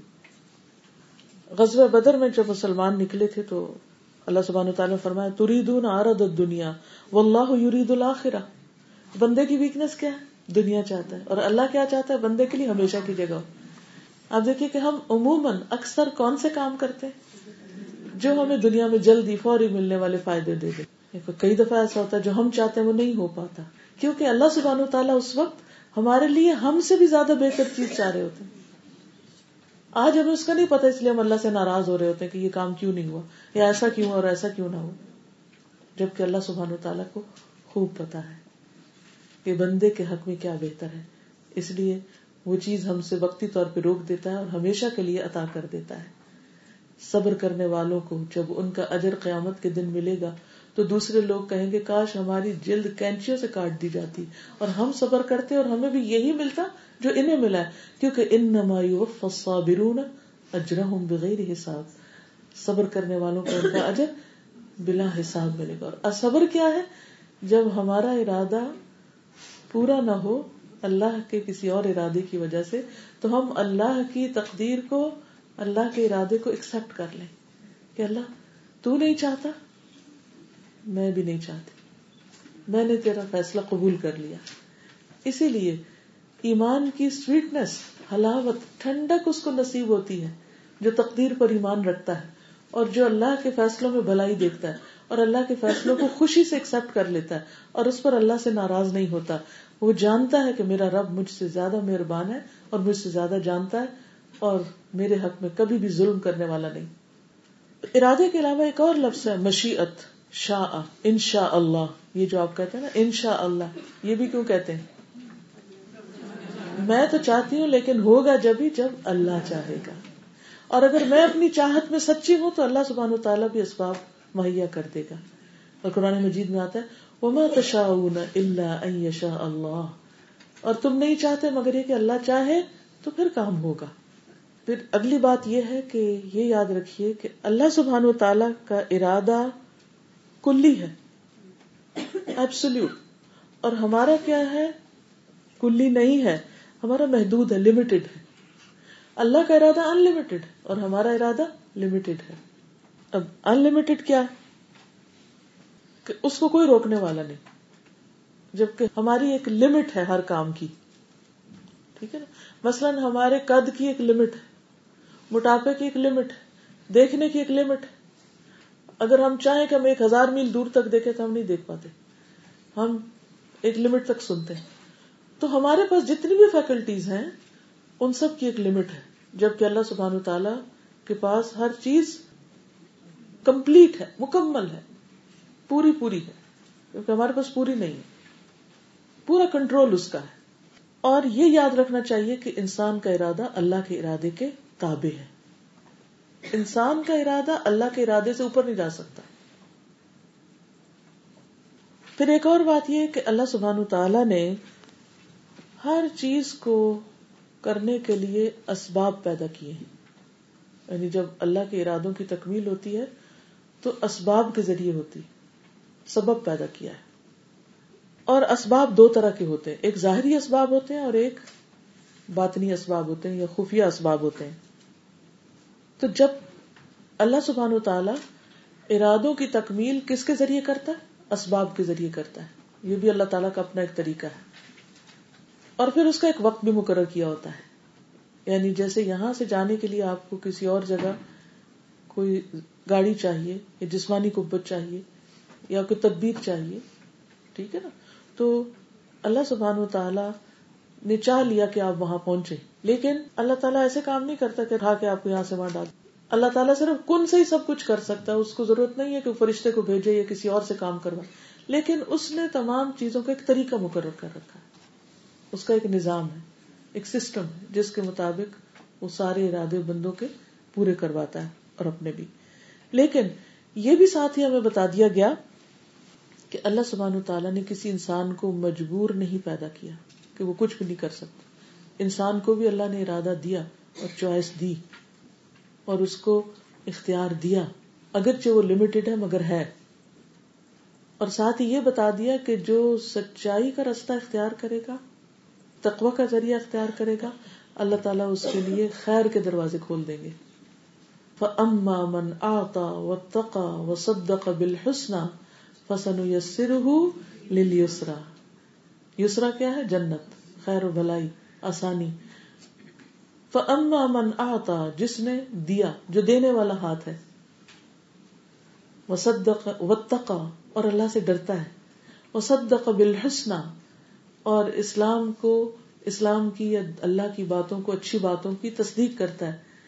تو ہم اس کے لیے نیکی کے رستے آسان کر دیں گے۔ یہ کبھی بھی نہیں ہو سکتا کہ ایک انسان جینولی ہدایت چاہتا ہو اور وہ اللہ کے ساتھ مخلص ہو اور سچا ہو اور اللہ اس کو ذلیل و رسوا کر دے، کبھی بھی نہیں۔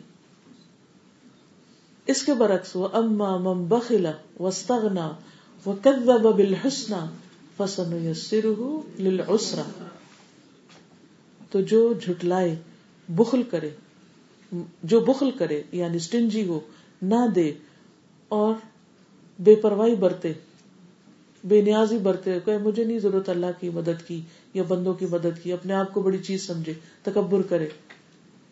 اور کد بالحسنہ، نیکی کی، خیر کی کوئی بات سامنے آئے تو اس کو جھٹلا دے۔ فسن ہو یا سر لسرا تو ہم اس کے لیے تنگی کے رستے کھول دیں گے، پھر اس کے لیے مشکلیں کر دیں گے۔ اس کو پھر جہنم کا رستہ اس کے لیے آسان ہو جائے گا، جنت کریں تو اللہ سبحان تعالیٰ نے انسان کو ہدایت دی ہے وہ ہدینا ہن نجدین ہم نے دونوں راستے دکھائے۔ جعلنا سمی ام بصیرا اور اس کو اختیار بھی دیا۔ اب بندے کو بتا دیا کہ یہ ہے تمہارے لیے۔ اب دیکھو کہ تم کرتے کیا ہو۔ اور یہ اللہ کو پہلے سے پتا ہوتا ہے کہ یہ بندہ اپنا اختیار کیسے استعمال کرے گا اور دوسرا کیسے کرے گا۔ اس نے طریقہ بتا دیا۔ اگر دو گے تصدیق کرو گے تو سب کچھ مل جائے گا، ورنہ دوسری طرف چلو گے۔ اب یہ پس منظر سامنے رکھ کے اس حدیث کو سمجھنے کی کوشش کیجیے کیونکہ ان باتوں کو جو میں نے تمہید میں بیان کی ہے میں وقتاً فوقتاً کوٹ کروں گی تاکہ آپ کے لیے ٹیکسٹ سمجھنا آسان ہو جائے۔ ٹھیک ہے؟ تھوڑا سا مشکل سبق ہے، لیکن یہ کہ انشاءاللہ جب اللہ سے ہم نے دعا کر لی تو اللہ تعالیٰ ہمیں سمجھائے گا بھی، اور اللہ ہی نے سمجھانا ہے۔ میرے بس اور اختیار میں کچھ بھی نہیں ہے۔ یہاں ایک اور بات بھی سمجھنے کی ضرورت ہے کہ ضروری نہیں کہ انسان جو کچھ کرے، انسان کو جو اختیار دیا ہے اللہ تعالیٰ نے، اور جو انسان کا ارادہ ہو، پھر اللہ اس کو پورا کرنے کا عزم دے دے، تو وہ اللہ تعالیٰ پسند بھی کرتا۔ ٹھیک ہے نا؟ یعنی اللہ نے انسان کو اختیار دیا۔ کہا کہ چاہو تو تم تصدیق کرو، چاہو تو تکزیب کر دو، چاہو تو مان لو، چاہو تو انکار کر دو۔ اما شاہ کی رم اما کپور چوائس ہے یا نہیں؟ اس وقت میں شکریہ کا لفظ بولوں یا کوئی برا لفظ بولوں؟ اختیار تو ہے نا۔ لیکن کیوں اچھا بولوں؟ کیونکہ مجھے اچھائی چاہیے۔ مجھے اچھائی کا بھی انجام پتا ہے اور برائی کا بھی پتا ہے۔ تو مجھے اچھا کرنا ہے، کیونکہ میں اچھا انجام چاہتی ہوں۔ ٹھیک؟ تو اللہ نے اگرچہ اختیار دیا، لیکن جب انسان اچھا کرتا ہے تو اللہ تعالیٰ راضی ہوتا ہے۔ ان تکفروا فإن الله غني عنكم ولا يرضى لعباده الكفر وان تشكروا يرضه اگر اچھا کرو گے تو اللہ کو پسند آئے گا، لیکن اگر کفر کرو گے تو اللہ تعالیٰ اس سے راضی نہیں ہوگا۔ چلیے، اب ہم آتے ہیں حدیث کے الفاظ کی کچھ وضاحت پر۔ سب سے پہلے ہے، حضرت عبداللہ بن مسعود کی کنیت کیا ہے؟ ابو عبد الرحمان یہ شناختی نام ہے، ان کی پہچان۔ عبد اللہ بن مسعود رضی اللہ عنہ قال، حدثنا، یہاں یہ سمے تو نہیں کہتے۔ حدثنا، ہم سے بیان کیا۔ رسول اللہ صلی اللہ علیہ وسلم، رسول اللہ صلی اللہ علیہ وسلم نے۔ کون ہے رسول اللہ صلی اللہ علیہ وسلم؟ الصادق والمصدوق، جو سچے ہیں اور ان کی سچائی کی تصدیق بھی کی جاتی ہے۔ جو لائے ہیں، اس کو سچ مانا جاتا ہے۔ یعنی یہ رسول اللہ صلی اللہ علیہ وسلم کی جو بات ہے اس کی تاکید کے طور پر آ رہا ہے کہ آپ خود بھی سچے ہیں اور جو باتیں آپ نے بتائی ہیں وہ بھی بالکل سچی ہیں۔ وہ بھی بالکل ایگزیکٹ وہی ہے جو آپ نے خبر ہم کو دی۔ کیونکہ آپ اللہ کے پیغامبر ہیں، اللہ کی طرف سے پیغام لائے۔ تو جو لائے ہیں وہ بھی سچ ہے اور جو بتانے والا ہے وہ بھی سچا ہے۔ تو جب آپ بتاتے ہیں ہم اس کی تصدیق کرتے ہیں۔ ٹھیک ہے؟ یعنی آپ کو جو خبریں دی گئی علم وحی کے ذریعے، غیب کی باتوں میں سے جو کچھ بتایا گیا، وہ بالکل سچ ہے۔ اور یہ کتنی بڑی حقیقت ہے کہ اس حدیث کے اندر انسانی تخلیق کے جو مراحل بتائے گئے ہیں، چودہ سو سال پہلے۔ جس دور میں کوئی اسکیننگ کا طریقہ نہیں تھا، کوئی اندر جا کے دیکھنے کا نہیں تھا کہ کتنے دن میں ایک اسٹیج دوسری میں جاتی ہے۔ آج چودہ سو سال بعد طب نے بین ہی ایگزیکٹلی وہی چیزیں ڈسکور کی ہیں۔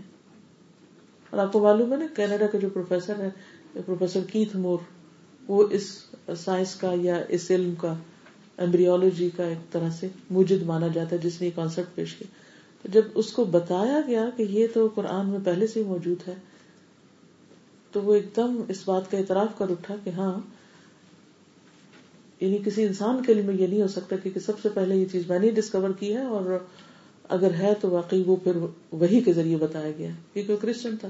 لیکن جب اس کو کہا گیا کہ پھر آپ اسلام قبول کر لیں تو اس نے قبول نہیں کیا۔ اب اقرار اور قبول میں فرق بھی سمجھ آ جائے گا۔ اقرار کر لیا کہ ہاں یہ کسی انسان کے پاس ایسا علم نہیں ہو سکتا، یہ وہی الہی سے ملا ہے۔ بات بالکل سچی، مصدوق۔ اوتھینٹک بات ہے پروون بات ہے۔ لیکن سائنس نے اس کو پروو اتنے عرصے کے بعد کیا۔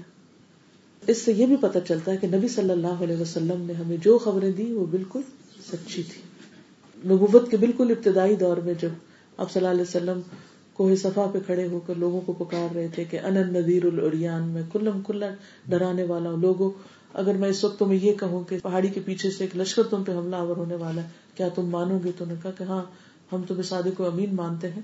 ہم ضرور مانیں گے، لیکن جب آپ نے یہ فرمایا کہ میں تمہارے پاس اللہ کا پیغامبر بن کر آیا ہوں اور تمہیں یہ بتا رہا ہوں کہ اگر تم اللہ کی بات نہیں مانو تو تم ہلاکت میں پڑ جاؤ گے، تو اس بات کو انہوں نے قبول نہیں کیا۔ وہ آپ کو صادق تو مانتے تھے، لیکن مصدوق نہیں۔ ہم کیا مانتے صادق اور مصدوق۔ کہ آپ سچے ہیں اور آپ جو لائے ہیں وہ بھی سچ ہے اور آپ کی ہم تصدیق کرتے ہیں۔ اب یہاں پر جو حدیث ہے، اس میں کیا آیا ہے؟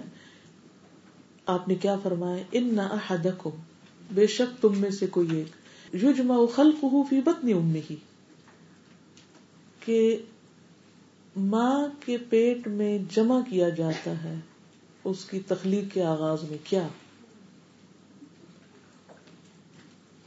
انسان ماں کے پیٹ میں جب اس کی کنسپشن ہوتی ہے، تو اس سے پہلے آدھا وہ باپ کے اندر ہوتا ہے اور آدھا ماں کے اندر ہوتا ہے۔ اور پھر ان دونوں کو ماں کے اندر جمع کر دیا جاتا ہے، جس سے تخلیق وجود میں آتی، جس سے کریشن کا عمل شروع ہوتا ہے، جس سے پھر وہ ملٹیپلیکیشن شروع ہوتی ہے اور انسان کی گروتھ شروع ہو جاتی۔ تو اب یہ لفظ آپ کو سمجھ آ رہا ہے؟ یو جماؤ خلق فی بطن امه اب تو ساری چیزیں آپ دیکھ سکتے ہیں نیٹ پر۔ ایک ایک اسٹیپ اور ایک اب تو لیٹسٹ ریسرچ اور بھی زیادہ مائنوٹ طریقے سے سامنے آئی ہے کہ کس طرح سپرم جو ہے وہ ماں کے اوم میں اس ایگ میں جاتا ہے اور وہ جب جمع ہو جاتا ہے تو پھر اس کے بعد ایک جنین بننا شروع ہوتا ہے۔ اور کس شکل میں ہوتا ہے؟ یہ نطفہ۔ نطفہ کہتے ہیں منی کے قطرے کو۔ یعنی ماں اور باپ دونوں کے جو اسپرم اور اوم ہے اس کے ساتھ تخلیق کا عمل شروع ہوتا ہے، جب وہ جمع ہوتا ہے، اکٹھا ہوتا ہے۔ اور یہ آہستہ آہستہ گروتھ ہوتی ہے، حتیٰ کہ چالیس دن گزر جاتے ہیں۔ ان احدکم یجمع خلقه فی بطن امه اربعین یوما نطفتا چالیس دن تک جو اس کی کنڈیشن ہوتی ہے، وہ نطفے کی ہوتی ہے۔ ثم یکون علقتا پھر وہ علقہ میں کنورٹ ہو جاتا ہے یعنی وہاں سے خون کی پھٹکی بن جاتا ہے۔ علقہ علقہ کا لفظی معنی ہوتا ہے لٹکی ہوئی چیز یعنی وہ ہینگنگ پوزیشن میں ہوتا ہے۔ اور علاقہ کا لفظ لیچ کے لیے بھی استعمال ہوتا ہے، جو کھڑے پانی میں ہوتی ہے نا۔ گاڑے خون کا ایک ٹکڑا۔ علاقہ کیا ہے؟ گاڑے خون کا یعنی تھک بلڈ کا ایک چھوٹا سا ٹکڑا۔ میں اس کی جو سائنٹیفک ڈیٹیلز ہیں اور وہ سب، اس میں میں نہیں جا رہی اس وقت، کیونکہ میرا جو فوکس ہے، اگرچہ یہ سب وہ بھی اگر آپ کو دکھایا جائے اور وہ سارے مناظر اس حدیث کے ساتھ رکھ رکھ کے بتائے جائیں تو بہت ہی ایمان افروز مرحلے ہیں، لیکن فوکس میرا ہٹ جائے گا، میں اس وقت تقدیر کے اوپر زیادہ فوکس کر رہی تاکہ یہ معاملہ بھی کچھ سمجھ میں آ جائے۔ تم یقون علقتن مثل ذالک پھر اسی طرح وہ علقہ بن جاتا ہے۔ تم میں یقون مزغتن پھر وہ مزغ بن جاتا ہے۔ مزغہ کا معنی ہوتا ہے مدغہ کا معنی ہوتا ہے چبانا۔ یعنی انسان جیسے بوٹی کو چباتا ہے تو گوشت کے کا جتنا ٹکڑا انسان منہ میں لے کے چبا لیتا ہے، بس اتنا گوشت کا ٹکڑا وہ بن جاتا ہے مزغہ یعنی گوشت کی اتنی مقدار جتنی انسان ایک وقت میں منہ میں لے کر چبا سکتا ہو۔ نطفہ، علقہ مزغہ مثل ذالک۔ جب یہ مزغہ ہوتا ہے اور چبائی ہوئی تو اس کی جو شکل ہوتی ہے وہ بھی ایسے ہوتا ہے جیسے کسی نے دانت کے نیچے رکھ کے اس کو چبا کے چنگم ہوتی نا جیسے۔ تو اس کی ریڑھ کی ہڈی کے نشان اور اس کی لیگس کے نشان اور اس کے سر کے اور وہ سب کچھ اکٹھا ہی ہوتا ہے، لیکن وہ آسار نظر آنے لگتے ہیں۔ اس وقت اللہ سبحان و تعالی ہنڈریڈ اینڈ ٹوینٹی ڈیز میں فرشتہ بھیج دیتے ہیں۔ چار مہینے کے بعد، چار مہینے تک انسان اس روپ تک پہنچتا ہے۔ ثم يرسل الیہ الملک، پھر اس کے پاس فرشتہ بھیجا جاتا ہے۔ یہاں بھی بھیجنے والے کا نام نہیں بتایا گیا۔ کون بھیجتا ہے؟ اللہ سبحانہ تعالی۔ کس کی طرف بھیجتا ہے؟ اس جنین کی طرف، فیٹس کی طرف، ٹھیک ہے؟ یورسل الیہ۔ پھر وہ کیا کرتا ہے؟ اب یہاں پر الملک کہا گیا، اس کا کوئی نام نہیں ہمیں بتایا گیا۔ آپ کو یاد ہے نا، فرشتوں پر ایمان لانے سے مراد کیا ہے؟ کہ ان کے وجود کو مانا جائے اور ان کے کاموں کو اور ان کے ناموں کو بھی۔ تو یہاں کوئی نام نہیں بتایا گیا، بس فرشتہ اینجل کام بتا دیں گے، نام نہیں یہاں بتایا گیا۔ لیکن یہ ہمارا ایمان ہے کہ وہ فرشتہ ہی کرتا ہے یہ کام، جو اس کو حکم دیا جاتا ہے۔ ٹھیک ہے؟ کیا حکم دیا جاتا ہے؟ فین فوفی روح وہ فرشتہ اس میں روح پھونک دیتا ہے اور روح وہ چیز ہے جس کے ساتھ جسم زندہ ہو جاتا ہے یعنی اب وہ انسان بن جاتا ہے۔ لیکن اس کیفیت کو اللہ تعالیٰ ہی بہتر جانتا ہے۔ لیکن یہ بات پتہ چلتی ہے کہ وہ گوشت کا ٹکڑا اس روح کو قبول کر لیتا ہے۔ اب کتنی حیران کن بات ہے نا۔ اگر کسی کا اس سٹیج پر مسکیرج ہوا ہو یا کسی کو وہ مزغ واقعی دیکھنے کا اتفاق ہوا ہو، تو اس کے چاروں طرف سے کوئی کھلی جگہ نظر نہیں آتی کہ جہاں سے کچھ پمپ کر کے یا اس کے اندر کوئی چیز الٹا دی جائے یا ڈال دی جائے۔ اللہ ہی جانتا ہے کہ وہ عمل کیا ہوتا ہے۔ بس صرف ہمیں یہ بتا دیا گیا کہ روح پھونکی جاتی پھونکی جاتی۔ اب پھونک جو ہماری معروف پھونک ہے، لیکن اس کی بھی اصل کیفیت اللہ کو پتا ہے۔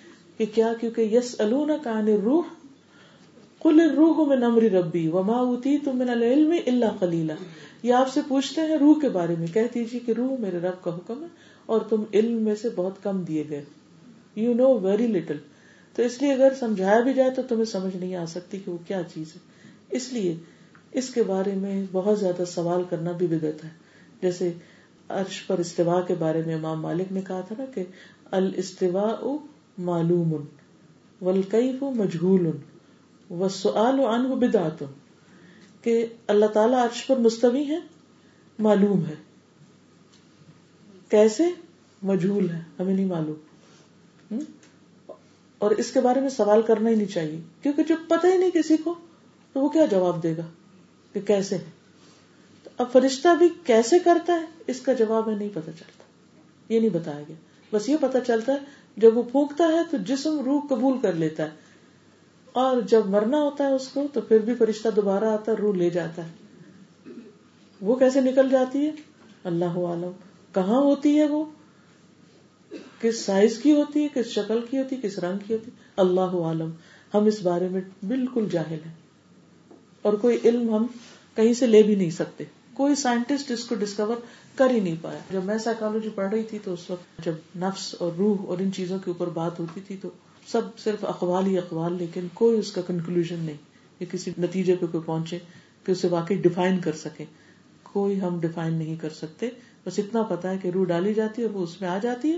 اور جب وہ روح ڈل جاتی ہے تو انسان اب جنین نہیں بلکہ انسان ایک طرح سے بن جاتا ہے۔ اس روح کے آنے کے بعد اگر وہ بچہ یعنی وہ بچہ کہلاتا وہ پیدا ہو جاتا ہے یعنی متحرک۔ تو پھر کیا ہے؟ وہ اس کا نام بھی رکھا جا سکتا ہے، اور اگر وہ مر جائے تو اس کا جنازہ بھی پڑھانا ہوگا، اس کو مسلمانوں کے قبرستان میں دفن کرنا ہوگا۔ لیکن اگر یہ اس سے پہلے بہت ہو جاتا ہے یعنی اگر مزغہ یا اللہ کا ہی باہر آ جاتا ہے، تو پھر اس میں سے کچھ بھی نہیں کرنا ہوگا۔ بعض علماء نے تو یہ تک کہا کہ اس کا عقیقہ بھی ہوگا۔ لیکن بعض دوسروں کا خیال یہ کہ نہیں، عقیقہ ساتویں دن ہوتا ہے، تو اس لیے اگر کوئی بچہ سات دن تک زندہ نہیں رہتا، تو اس کا عقیقہ ضروری نہیں ہے۔ دو رائے پائی جاتی ہیں اس میں۔ اب یہاں پر کیا بتایا جاتا ہے کہ جب روح آ جاتی ہے، تو پھر چار باتوں کا حکم دیا جاتا ہے۔ کہ اب اس کی کتاب لکھ دو۔ کون سی چار چیزیں؟ رسک اجل، عمل اور بدبخت ہے یہ خود خوش نصیب۔ کون ہے؟ اب یہ یہ تو پہلے ہی لکھا ہوا ہے کہیں۔ کہاں لکھا ہوا؟ لوہے محفوظ میں لکھا ہوا۔ کس نے لکھا تھا؟ قلم نے لکھا تھا۔ کس کے حکم پر لکھا تھا؟ اللہ کے۔ اللہ سبحان و تعالی کا وہ علم تھا جو کسی بھی انسان کے بارے میں انسانوں کی کیا زمین و آسمان کی تخلیق سے بھی پچاس ہزار سال پہلے اللہ کو پتا تھا۔ کہ فلاں بندہ فلاں عورت کے پیٹ میں پڑے گا، بڑھے گا اور اس کے اندر ایسی روح ہوگی اور پھر اس کا کتنا رسک اور کتنا اس کی عمر اور کب موت اور خوش قسمت یا بد قسمت، وہ سارا کچھ وہاں سے انفارمیشن فرشتے کے ذریعے لکھا دی جاتی اب یہ وہ کدھر لکھتا ہے؟ یہ ایک سوال پیدا ہوتا ہے یہ تو پتا چل رہا ہے، وہ لکھنے کا حکم دیا جاتا ہے وہ لکھ دیتا ہے۔ اس کا بھی نہیں پتا چلتا، لیکن بعض علماء نے یہ کہا ہے کہ اس کے ماتھے پہ لکھ دیا جاتا ہے۔ اللہ عالم۔ کہ وہ کندھے پہ لکھا جاتا ہے یا ہاتھ کی ہتھیلی میں لکیروں میں لکھا جاتا ہے یا وہ ماتھے پہ ماتھے کی لکیروں میں لکھا جاتا ہے، ہم نہیں جانتے، کوئی حتمی بات نہیں پتا۔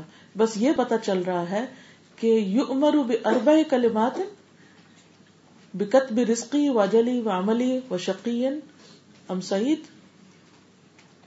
اور ہم اس کو مانتے ہیں کہ ہاں لکھا گیا۔ یعنی وہ انفارمیشن اب امپلیمنٹ ہونے کی کا ٹائم آ گیا۔ پہلی چیز ہے رسک۔ رسک میں صرف کھانا پینا نہیں ہے۔ رسک میں کیا کچھ ہوتا ہے؟ ہر وہ چیز جس سے انسان فائدہ اٹھاتا ہے وہ رسک ہے۔ یاد رہے گا؟ مثلاً کھانا پینا تو ہے ہی، اس کو تو ہم سب سے پہلے رسک کہتے ہیں۔ اگر دو چیزیں رکھے تو آپ کو بات زیادہ سمجھ آ جائے گی۔ ایک وہ جس سے انسان کا جسم قائم رہتا ہے۔ فزیکل نیڈس اور دوسرے وہ جس سے انسان کا دین اور ایمان قائم رہتا ہے۔ ٹھیک ہے؟ علم نافع، علم دین یہ سب رسک ہے اور ایک جس سے جسم قائم رہتا ہے جو دنیا کا علم ہے، اور کھانا پینا اور تو ہماری spiritual needs intellectual needs physical needs یہ سب رسک میں آتی وہ سب لکھ دی جاتی کھانا، پینا، لباس، رہائش، سواری اور اسی طرح جو علم حاصل ہوگا وہ بھی۔ نبی صلی اللہ علیہ وسلم نے فرمایا رسک حاصل ہونے میں تاخیر کی وجہ سے مایوس نہ ہوا کرو۔ کہ کاروبار نہیں لگ رہا، کیونکہ مرتے دم تک بندے کے نصیب کا جو رسک ہے وہ اس تک پہنچ کے رہے گا۔ اس لیے میانہ روی کے ساتھ رسک کی تلاش جاری رکھو، حلال روزی حاصل کرو اور حرام چھوڑ دو، کیونکہ جو ملنا ہے وہ تو ملنا ہے۔ تو اس لیے حرام نہیں چاہو، حرام نہیں حاصل کرو، حلال طریقے سے چاہو۔ رستہ ٹھیک اختیار کرو یہ اسی طرح ہے کہ جیسے مثلاً کوئی چیز اسٹیبل پر رکھی ہے۔ اب اسٹیبل تک پہنچنے کا ایک راستہ یہ ہے اور ایک وہ ہے۔ آپ کون سا لیں گے کہ جا کے میں اپنی چیز وہاں سے اٹھا لوں؟ جبکہ آپ کو منع کیا جا رہا ہے کہ اس رستے سے نہیں آنا کیونکہ مثلاً پیٹ گیلا ہے یا ناٹ الاؤڈ نو اینٹری لیکن آپ کہتے نہیں نہیں، مجھے تو شارٹ کٹ ہے، میں تو توڑ رہا ہوں رستہ اور بات توڑ رہا ہوں، میں جا رہا ہوں۔ تو کچھ لوگ ریڈ لائٹ توڑ کے چلے جاتے ہیں۔ اور کچھ لوگ جو ہے وہ ون وے نہیں جاتے، وہ لمبا روٹ لے کے اپنے اصل رستے سے جاتے ہیں۔ جہاں پہنچنا انہوں نے بھی وہی ہے۔ لیکن صحیح اور لمبے رستے سے جانے میں صبر چاہیے۔ اور جلد بازی میں انسان اسی چیز کو حاصل کرنے کے لیے کہتا بس یہی ایک راستہ ہے میرے سامنے، مجھے ادھر سے جانا مجھے ادھر نہیں جانا، کیونکہ وہ میرے نفس میں بڑا باری لیکن انجام پھر کیا ہوتا ہے؟ ایسی جلد بازی کا مشکلات میں پڑ جاتا ہے۔ بازو کا سے زیادہ ٹائم لگ جاتا ہے، پھر جو رستے میں پکڑ لیتی نا پولیس کو، چلان کرتی تو پھر انسان کہتا ہے غلطی کی تو ویٹ ہی کر لیتا۔ رسول اللہ صلی اللہ علیہ وسلم نے فرمایا رسک بندے کو اس طرح پا لیتا ہے جیسے موت اسے پا لیتی ہے۔ مل کے رہے گا۔ اچھا۔ اب یہاں یہ باتیں تم کہتے ہیں اچھا مل کے رہے گا۔ پھر ہم یہ سوچتے جو ملنا ہی تو کچھ کرنے کی کیا ضرورت ہے؟ یہ نہیں ہمیں کہا گیا، کیونکہ پچھلی حدیث میں جو سلسلہ صحیحہ کی ہے، آپ نے فرمایا، میانہ روی کے ساتھ رزق کی تلاش میں رہو۔ کوشش کرنا اللہ کا حکم ہے، یہ بھی اللہ کا حکم ہے۔ یہ بھی اللہ کا ارادہ کہ انسان کوشش کرے۔ تو وہ ہمیں کرنی ہے۔ ٹھیک؟ اور حلال روزی حاصل کرو اور حرام کو چھوڑ دو۔ پھر اسی طرح ایک اور حدیث میں آتا ہے۔ رسول اللہ صلی اللہ علیہ وسلم نے فرمایا، سنن ابن ماجہ کی روایت ہے، فور ون زیرو فائیو۔ جس شخص کو بڑی فکر دنیا کی ہو یعنی زیادہ فکر اس کو دنیا کی ہو، تو اللہ تعالیٰ اس کے کام پریشان کر دے گا۔ اور اس کی مفلسی مفلسی غریبی، اس کی دو آنکھوں کے درمیان کر دے گا۔ یعنی ہر وقت اس کا دھیان اور فکر اور ہم اور غم اس کی غریبی اور مفلسی پر رہے گا یعنی پور کنڈیشن پر۔ کیونکہ وہ ہر وقت دنیا کے بارے میں سوچتا رہے اللہ تعالیٰ اس کو دنیا کے بارے میں غمگین کر دے گا۔ اور دنیا اس کو اتنی ہی ملے گی جتنی اس کی تقدیر میں ہے۔ اور جس کی نیت اصل آخرت کی طرف ہو تو اللہ تعالیٰ اس کے سب کام درست کر دے گا اور اس کے دل میں بے پرواہی ڈال دے گا اور دنیا جھک کر اس کے پاس آئے گی۔ اس کا یہ مطلب نہیں کہ وہ کوشش نہیں کرے گا۔ کوشش پہلا بھی کرے گا، کوشش دوسرا بھی کرے گا۔ پہلا پریشانی کے ساتھ حاصل کرے گا، دوسرا اطمینان کے ساتھ حاصل کرے گا۔ تو اطمینان حاصل کرنے کا یہ بہترین طریقہ ہے کہ انسان تقدیر پر ایمان رکھے اور کوشش میں لگا رہے، حرام نہیں، حلال طریقوں سے اختیار کرے۔ دوسری چیز ہے موت، اجل۔ یعنی دنیا میں اس کے باقی رہنے کی مدت کہ کتنا باقی رہے گا۔ اور اس میں آپ دیکھیے کچھ لوگ تو پیدا ہوتے ہی مر جاتے ہیں۔ کسی کو سو سال کی عمر دی جاتی۔ اور پچھلی امتوں میں جیسے نور علیہ السلام ساڑھے نو سو سال سے زیادہ دنیا میں رہے۔ تو لمبی عمر یا چھوٹی عمر انسان کے اختیار میں نہیں۔ اور اس سے بھی فرق نہیں پڑتا کہ کوئی انسان بہت تندرست ہے تو بہت لمبا جیے گا۔ اور اگر وہ بیمار رہتا ہے تو جلدی فوت ہو جائے گا۔ بعض لوگ بیماری کے باوجود بھی جو ان کی عمر ہوتی ہے وہ پوری کرتے ہیں۔ اور بعض اوقات صحت مند، تندرست، فٹ لوگ دنیا سے چلے جاتے ہیں۔ بعض خاندان میں لوگوں کی عمریں بظاہر دیکھنے میں بہت بڑی ہوتی ہے لیکن ان کے اندر بھی بچے فوت ہوتے ہیں۔ وہ کہتے ہیں نا، فلاں قبیلہ یا فلاں علاقہ، وہاں پر عمریں بہت لمبی اوور آل اللہ نے خود ہی فیصلہ کیا کہ کہاں کے لوگوں کی عمر کتنی لمبی ہوگی، لیکن ان کے تجربوں کو جب دوسرے امپلیمنٹ کرتے ہیں تو ضروری نہیں کہ وہی فارمولا ان پہ بھی چلے۔ اور یہ بھی نہیں ہوتا کہ ان میں سے سارے ہنڈریڈ پرسینٹ ہی ہنڈریڈ ایئر جیتے تناسب زیادہ ہو سکتا ہے، کم ہو سکتا ہے۔ تو اس وقت بھی اگر آپ دنیا پر نظر ڈالیں تو کچھ علاقوں کے لوگ جلدی فوت ہو جاتے ہیں، کچھ کے دیر سے ہوتے ہیں۔ اب جس کی کیا حکمت ہے، یہ اللہ ہی کو پتا ہے۔ اور پھر اسی کے مطابق ان کے مزاج بھی بن جاتے ہیں۔ ایسی خوراک کو پسند کرنے لگتے ہیں، ایسے لائف اسٹائل اختیار کر لیتے ہیں۔ لیکن یہ ہمارے ایمان کا حصہ ہے کہ عمر لکھی ہوئی ہے۔ اور اس سے آگے نہیں جا سکتی اور نہ کم ہو سکتی ہے اللہ یہ کہ اللہ ہی چاہے۔ عبداللہ بن عبداللہ سے روایت ہے کہ نبی صلی اللہ علیہ وسلم کی بیوی ام حبیبہ نے کہا، اے اللہ مجھے میرے خاون، رسول اللہ صلی اللہ علیہ وسلم اور والد ابو سفیان اور بھائی معاویہ سے فائدہ دینا۔ ان سب کو میرے فائدے کا بنا دینا۔ آپ نے فرمایا، تم نے اللہ سے سوال کیا ہے۔ ایسی اجلوں یعنی زندگیوں کے لمبا ہونے کا جو مقرر کی جا چکی اور دن گنے جا چکے ہیں۔ ایسے رسک کو بڑھانے کا جس کی تقسیم ہو چکی ہے۔ ان میں سے کسی چیز کو وقت مقرر سے مقدم اور مؤخر نہیں کیا جا سکتا۔ اگر تم اللہ سے سوال کرتی کہ وہ تمہیں جہنم کے عذاب یا قبر کے عذاب سے پناہ دے تو وہ بہتر اور افسل ہوتا۔ یعنی توجہ انسان کی اپنے آخری انجام کی طرف زیادہ رہنی چاہیے، نہ کہ وہ انسان صرف دنیا ہی کی دعائیں مانگتا رہے۔ کیونکہ صرف دنیا مانگنا جو ہے وہ پسندیدہ نہیں ہے۔ یعنی دنیا مانگنا ناپسندیدہ نہیں کہ نہیں مانگنی چاہیے۔ لیکن صرف دنیا مانگنا درست نہیں ہے۔ امن ہومن یقور ربنا آتنا پھر دنیا حسنتا وہ فی الآخرت حسنتا وقنا عذاب النار۔ جو صرف دنیا مانگتے ہیں، پھر ان کو صرف دنیا ہی ملتی ہے اور آخرت میں کوئی حصہ نہیں۔ دوسری چیز اس سلسلے میں یاد رکھنی چاہیے، موت کے سلسلے میں، کہ موت کی جگہ بھی لکھی ہوئی ہے۔ کہاں مرنا ہے؟ نبی صلی اللہ علیہ وسلم نے فرمایا، جب تم میں سے کسی کی موت کسی زمین پر مقرر ہوتی ہے تو اسے وہاں جانے کی حاجت پڑ جاتی ہے، کوئی کام نکل آتا ہے۔ جب اپنے انتہا کے مقام پہ پہنچ جاتا ہے تو اللہ تعالیٰ اس کی روح قبض کر لیتا ہے۔ اور قیامت کے دن وہاں کی زمین کہے گی، اے مالک، یہ تیری امانت حاضر ہے۔ کیونکہ وہیں اگر دفن ہو جاتا ہے تو پھر وہاں سے وہ نکالا جائے گا۔ اور یہ ایک بڑی، بہت بڑی حقیقت ہے اور کئی ایسے واقعات گزرتے ہیں کہ جس سے یہ پتا چلتا ہے کہ ایک شخص سالوں سال ایک جگہ میں رہ رہا تھا اور وہ کہیں گیا اور وہاں بغیر کسی وجہ کے اچانک ہارٹ اٹیک ہوا یا کوئی وجہ ہوئی تو فوت ہو گیا۔ ان تفصیلات یا قصوں میں جانے کی ضرورت نہیں، لیکن کانسیپٹ سمجھنا چاہیے۔ تیسری چیز، عمل، کام۔ اور کام اور امال کتنی قسم کے؟ کون کون سے؟ قلبی لسانی بدنی بدنی کر قلبی لسانی بدنی، ٹھیک؟ جوارے کے۔ دل کے، زبان کے اور بدن کے۔ ٹھیک تو یہ بھی لکھے جاتے ہیں۔ انس رضی اللہ عنہ سے مروی ہے کہ میں نے دس سال تک نبی صلی اللہ علیہ وسلم کی خدمت کی۔ اس دوران اگر آپ نے مجھے کوئی کام کرنے کو کہا اور مجھ سے اس میں تاخیر ہو گئی یا کام نہ کر سکا، تو آپ نے مجھے کبھی ملامت نہیں کی۔ اگر اہل خانہ میں سے کوئی اور ملامت کرتا تو آپ فرماتے اسے چھوڑ دو، اگر تقدیر میں لکھا ہوتا تو یہ کام ہو جاتا۔ یعنی تقدیر پر ایمان انسان کو کتنا ریلیکس کر دیتا ہے۔ لیکن یہ کہ کوشش کرنے کے بعد یعنی کہ کوشش کی، بتایا گیا، لیکن بھول گیا یہ شخص، یا پورا نہیں کر پایا اس لمیٹڈ ٹائم میں۔ اب کڑنے کی اور جلنے کی اور ملامتیں کرتے رہنے کی پھر ضرورت کیا ہے؟ اگر مقدر میں ہوتا تو ہو جاتا۔ اللہ تعالیٰ کیا دیکھے گا؟ مقدر دیکھے گا یا ایفرٹ دیکھے گا؟ ایفرٹ دیکھے گا نا رائٹ یہ بات، یہ نقطہ سمجھ لیجیے وقل عملو فسیر اللہ عملکم عمل کرو، کیونکہ اللہ تمہارا عمل دیکھے گا۔ ہم مکلف ہیں کام کرنے کے اور ہدایت کے مطابق کام کرنے کے۔ باقی فیصلے اللہ کے ہیں، باقی معاملے اللہ کے ہیں۔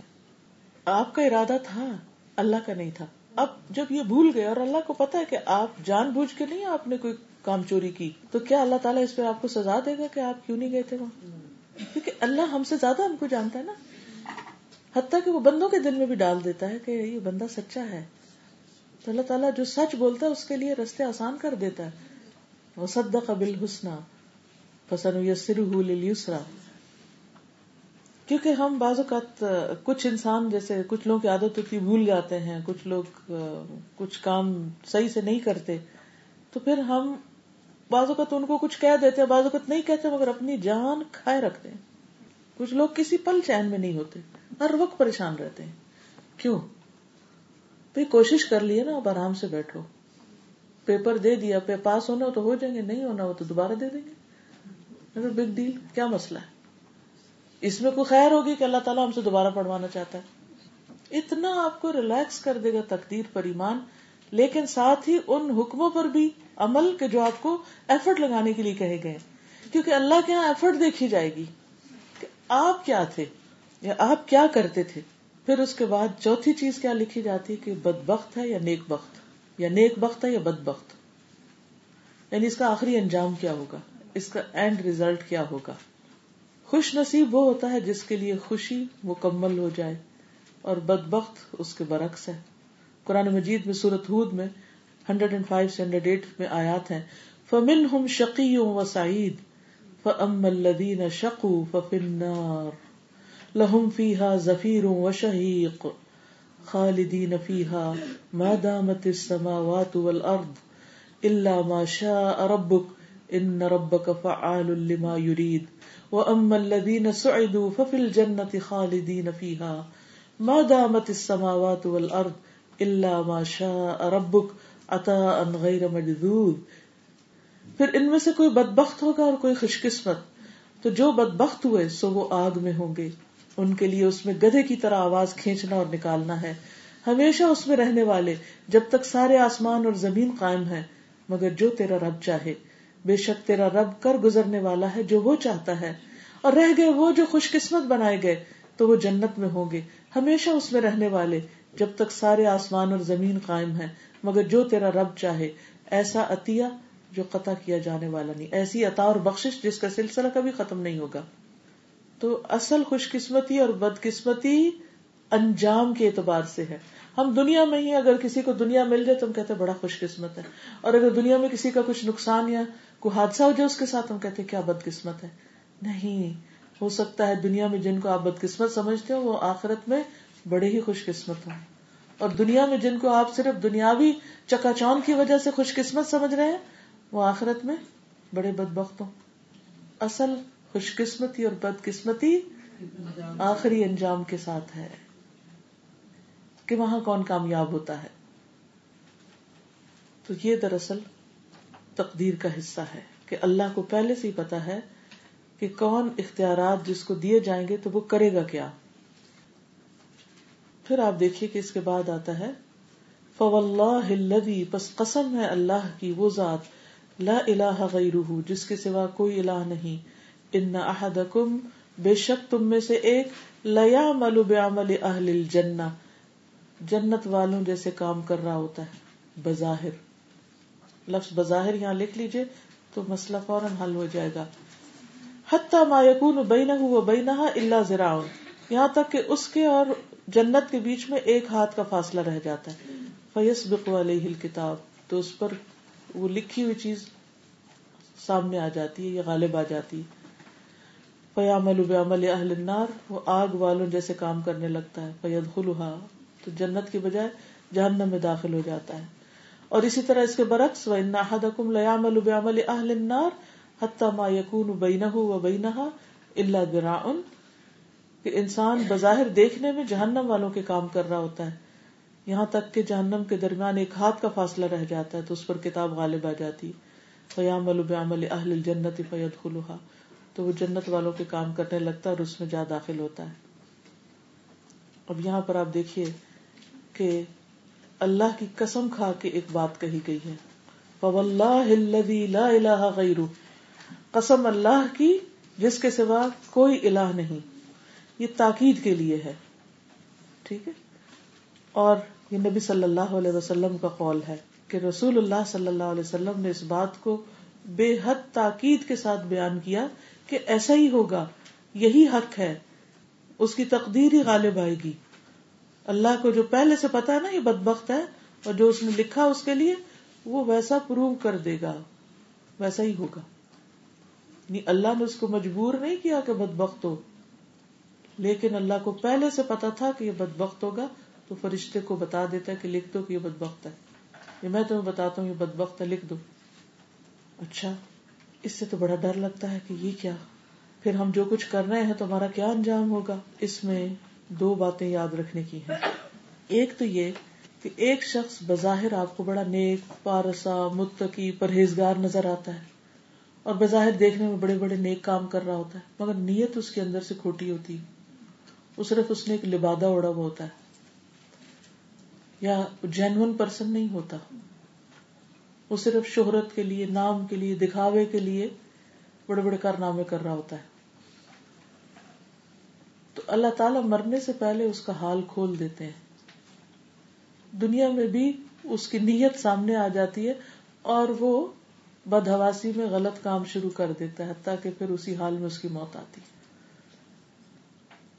اور اسی طرح ایک شخص بظاہر دیکھنے میں بڑا کلنڈرا سا لگتا ہے، لیکن اس کے اندر کوئی ایسی نیکیاں ہوتی ہیں جو بندوں کو نہیں پتا ہوتی۔ وہ خاموشی سے کیسے غریبوں کی مدد کر رہا ہے یا کچھ؟ اور لوگ دیکھ کے اس کو کیا کر رہے ہیں؟ یہ بڑا لاپرواہ سا انسان ہے، پتہ نہیں اس کا کیا بنے گا۔ ہوتے نا ہم دیکھ کے پریشان بازو کا۔ لیکن اللہ کو پتا ہے کہ وہ بندہ اندر سے اللہ سے کیسا تعلق رکھتا ہے۔ تو اللہ تعالیٰ اس کا حال دنیا میں ہی کھول دیتے ہیں۔ مرنے سے پہلے اس کا پورا رجحان دین کی طرف ہو جاتا ہے اور اس کی موت بڑی نیکی کے عالم میں ہوتی ہے۔ وہ بڑی خیر کی جگہ پر ہوتی ہے۔ یو نیور نو کہ کوئی شخص بظاہر کتنے غلط کام کر رہا ہو اور اس کی وفات رمضان کی ستائیسویں رات کو ہو رہی ہو۔ تو انسان کہتا ہے، یہ کیا؟ تو ہم فیصلے کرنے بیٹھ جاتے ہیں نا۔ ہمیں تو پھر بھی فیصلہ نہیں کرنا، فیصلہ تو اللہ نہیں کرنا ہے۔ لیکن ہو نوز آپ لوگوں کو صرف ظاہر جانتے ہیں، جبکہ صرف ظاہر پر فیصلے نہیں ہوں گے، ظاہر اور باطن دونوں کنسیڈر ہوں گے۔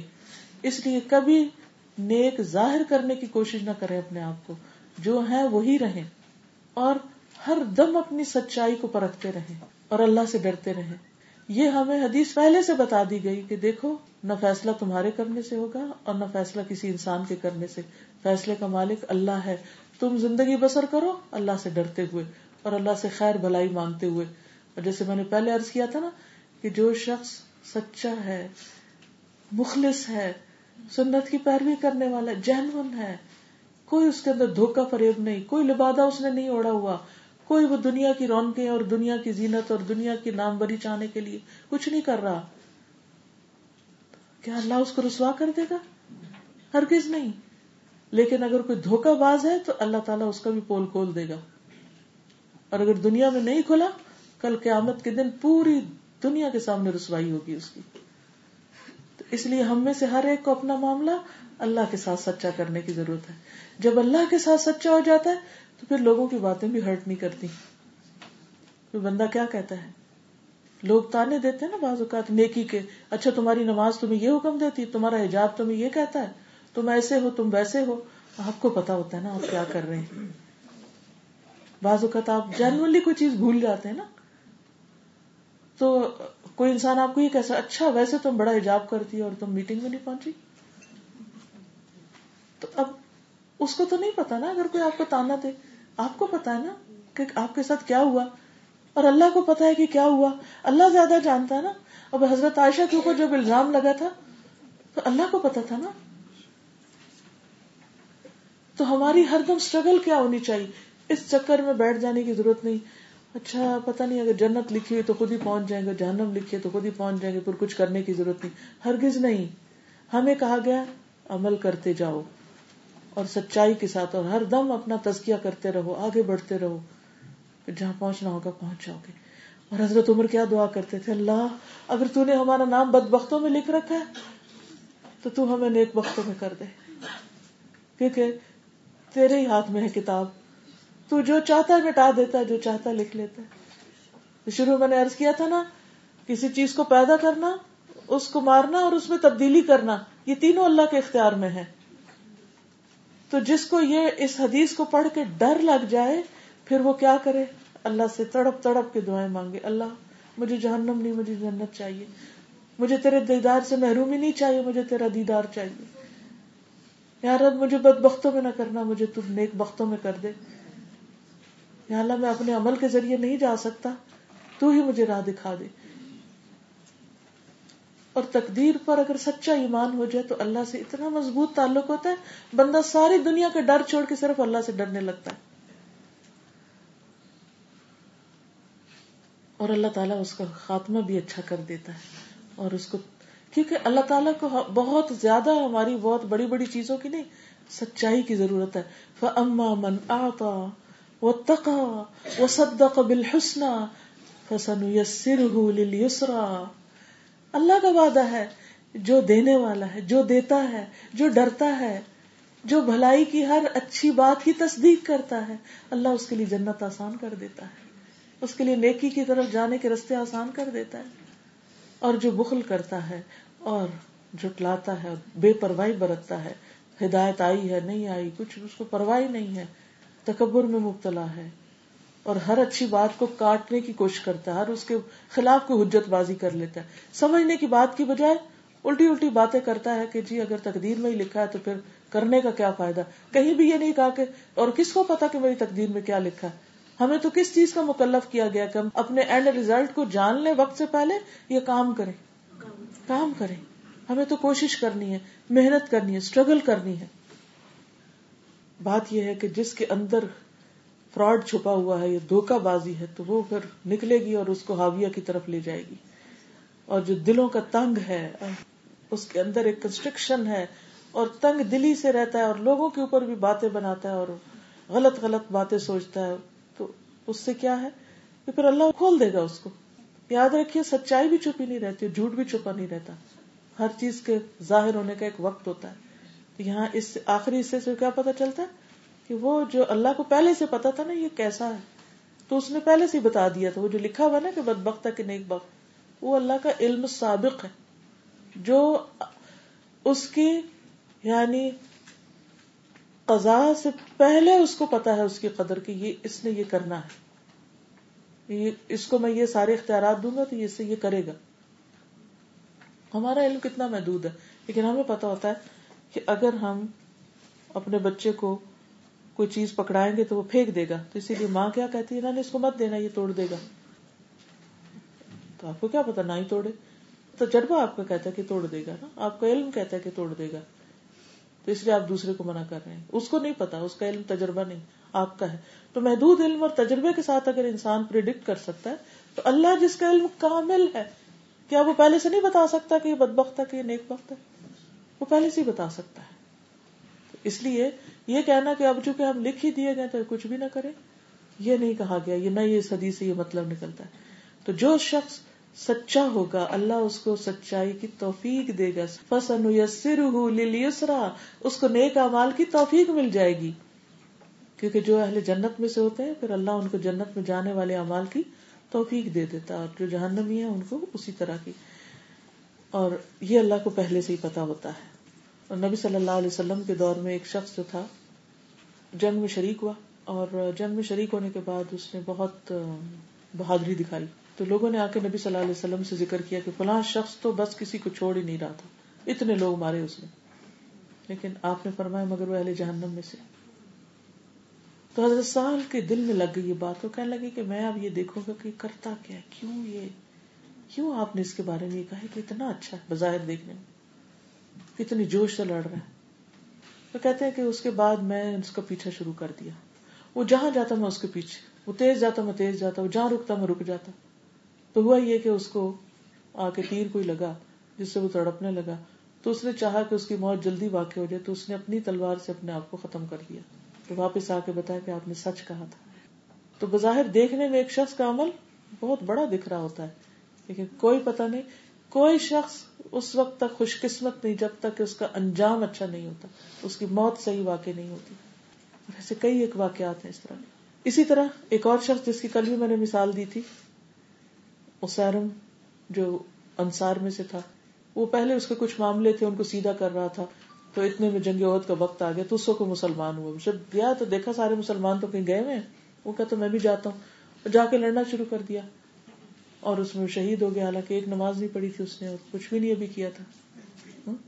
لیکن اس کو لوگوں نے کہا بھی، پوچھا بھی کہ تم کیوں آئے ہو؟ دیکھا کہ میں اللہ رسول کی خاطر آیا ہوں، ان کے حکم پر آیا ہوں۔ کوئی اور چیز تو ملا نہیں میرے پہلے کچھ کام تھے، بس وہ میرے پورے ہو تو اب میں آیا ہوں۔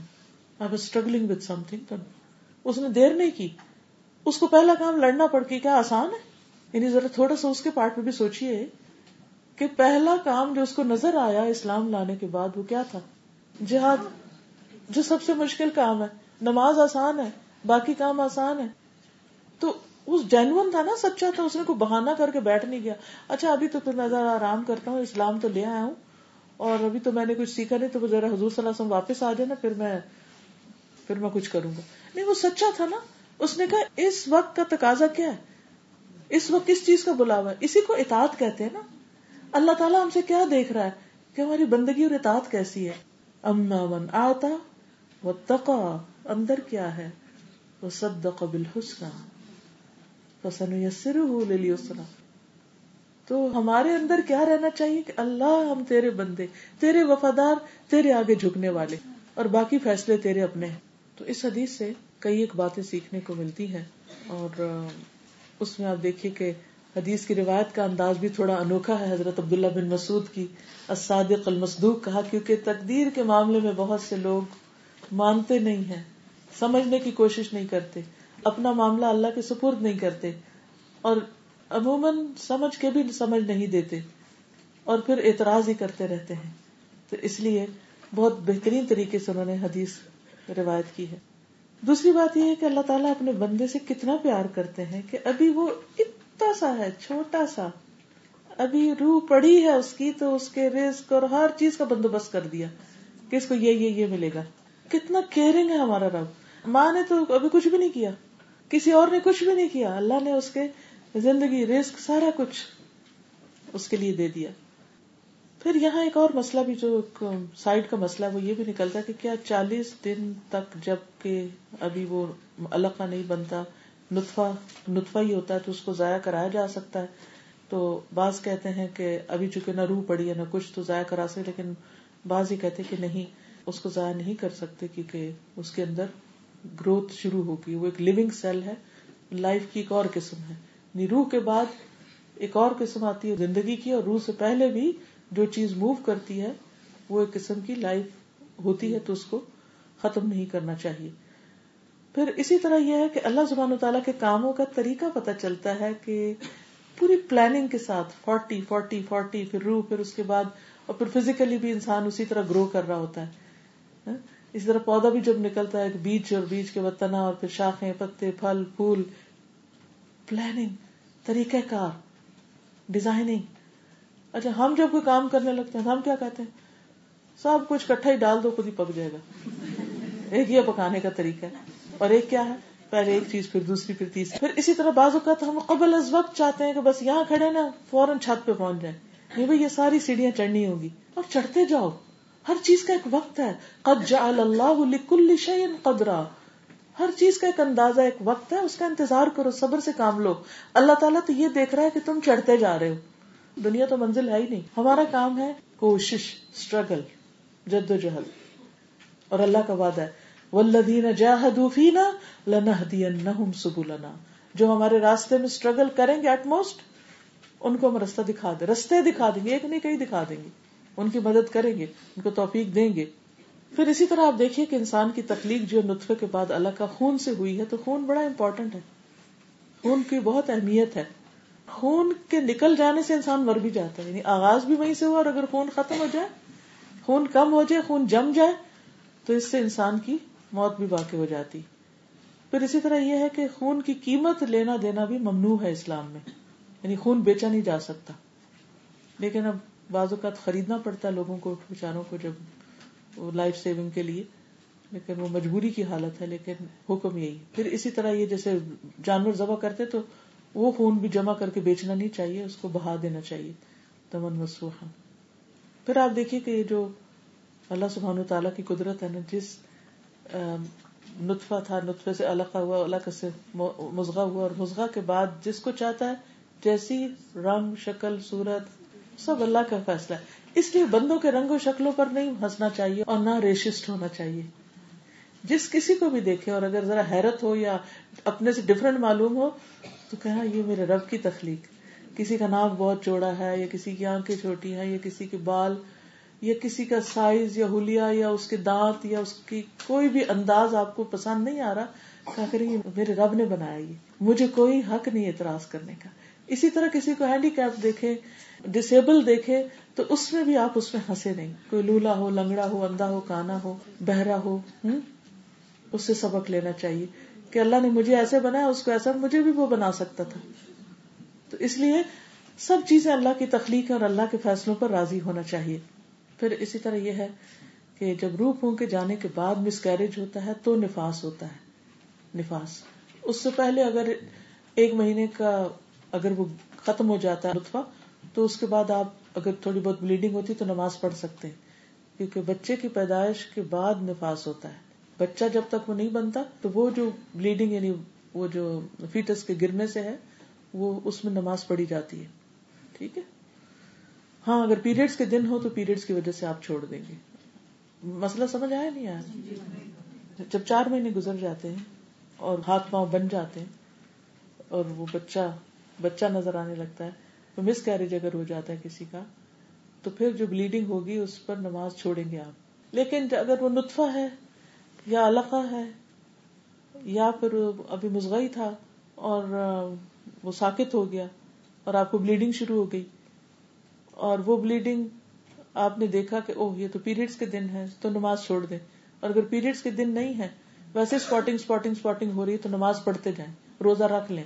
واضح؟ کیونکہ بچے کی پیدائش میں نفاس ہوتا ہے۔ نفاس ہوتا ہے، وہ بلیڈنگ جو بچے کی پیدائش کے بعد ہوتی ہے۔ ابارشن ہو جائے اگر۔ بچہ ابارٹ ہو گیا پیریڈ شروع ہو جاتا ہے نا بلیڈنگ ہوتی۔ کچھ لوگوں کو نہیں ہوتی، کچھ کو ہوتی۔ تو اب نماز کا کیا کریں؟ لوگ پوچھتے ہیں نا اس لیے آپ لوگوں کو مسئلہ بتا رہی اس میں پھر پڑھتے ہیں۔ ٹھیک ہے؟ نفاس ہوتا ہے جب بچے کے ہاتھ پاؤں بن چکے ہوں، روح پڑ چکی ہو، پھر وہ پیدا ہو جائے، پھر اس کے بعد اس کو دفنایا بھی جائے گا، جنازہ بھی ہوگا، نام بھی رکھا جائے گا۔ چاہے وہ بالکل چھوٹا سا ہی کیوں نہ اس کا غسل، کفن، دفن۔ لیکن اگر چار ماہ پورے نہیں ہوئے، تو پھر نہ غسل ہوگا، نہ کفن، نہ نماز جنازہ، نہ عقیقہ، نہ کچھ۔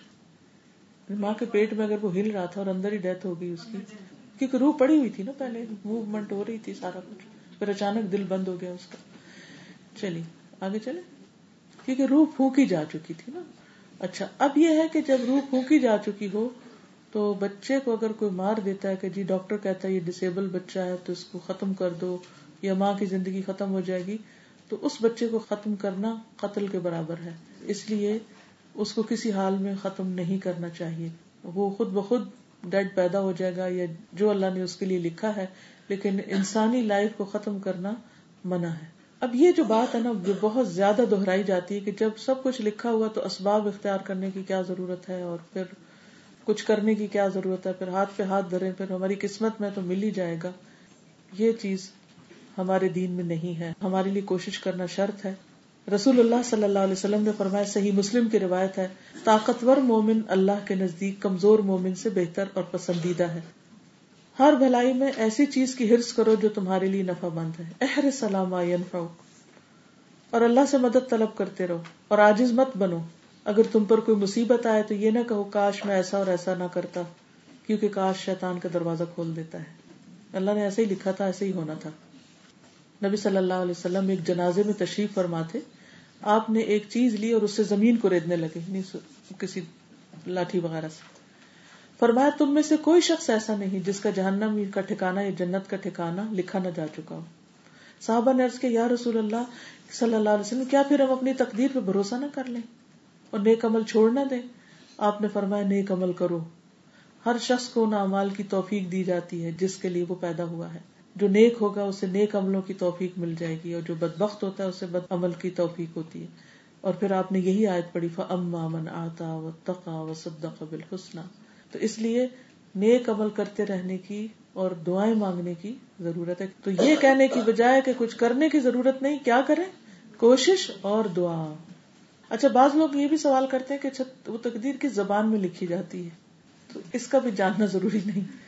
بس لکھ دی جاتی ہے، ٹھیک ہے؟ کہاں اور کیسے اور کس قلم کے ساتھ فرشتہ کو پین لاتا ہے یا کمپیوٹر لاتا ہے یا کیا کرتا ہے؟ اللہ عالم۔ ان چیزوں کے بارے میں ہمیں ہمیشہ یہ سوچنا چاہیے کہ یہ اللہ کے علم میں ہمارے علم میں نہیں ہے اور نہیں، یہ غیر ضروری چیزیں ویسے بھی۔ اور یہ یاد رکھیے کہ تقدیر پر ایمان لائے بغیر ایمان مکمل نہیں ہوتا۔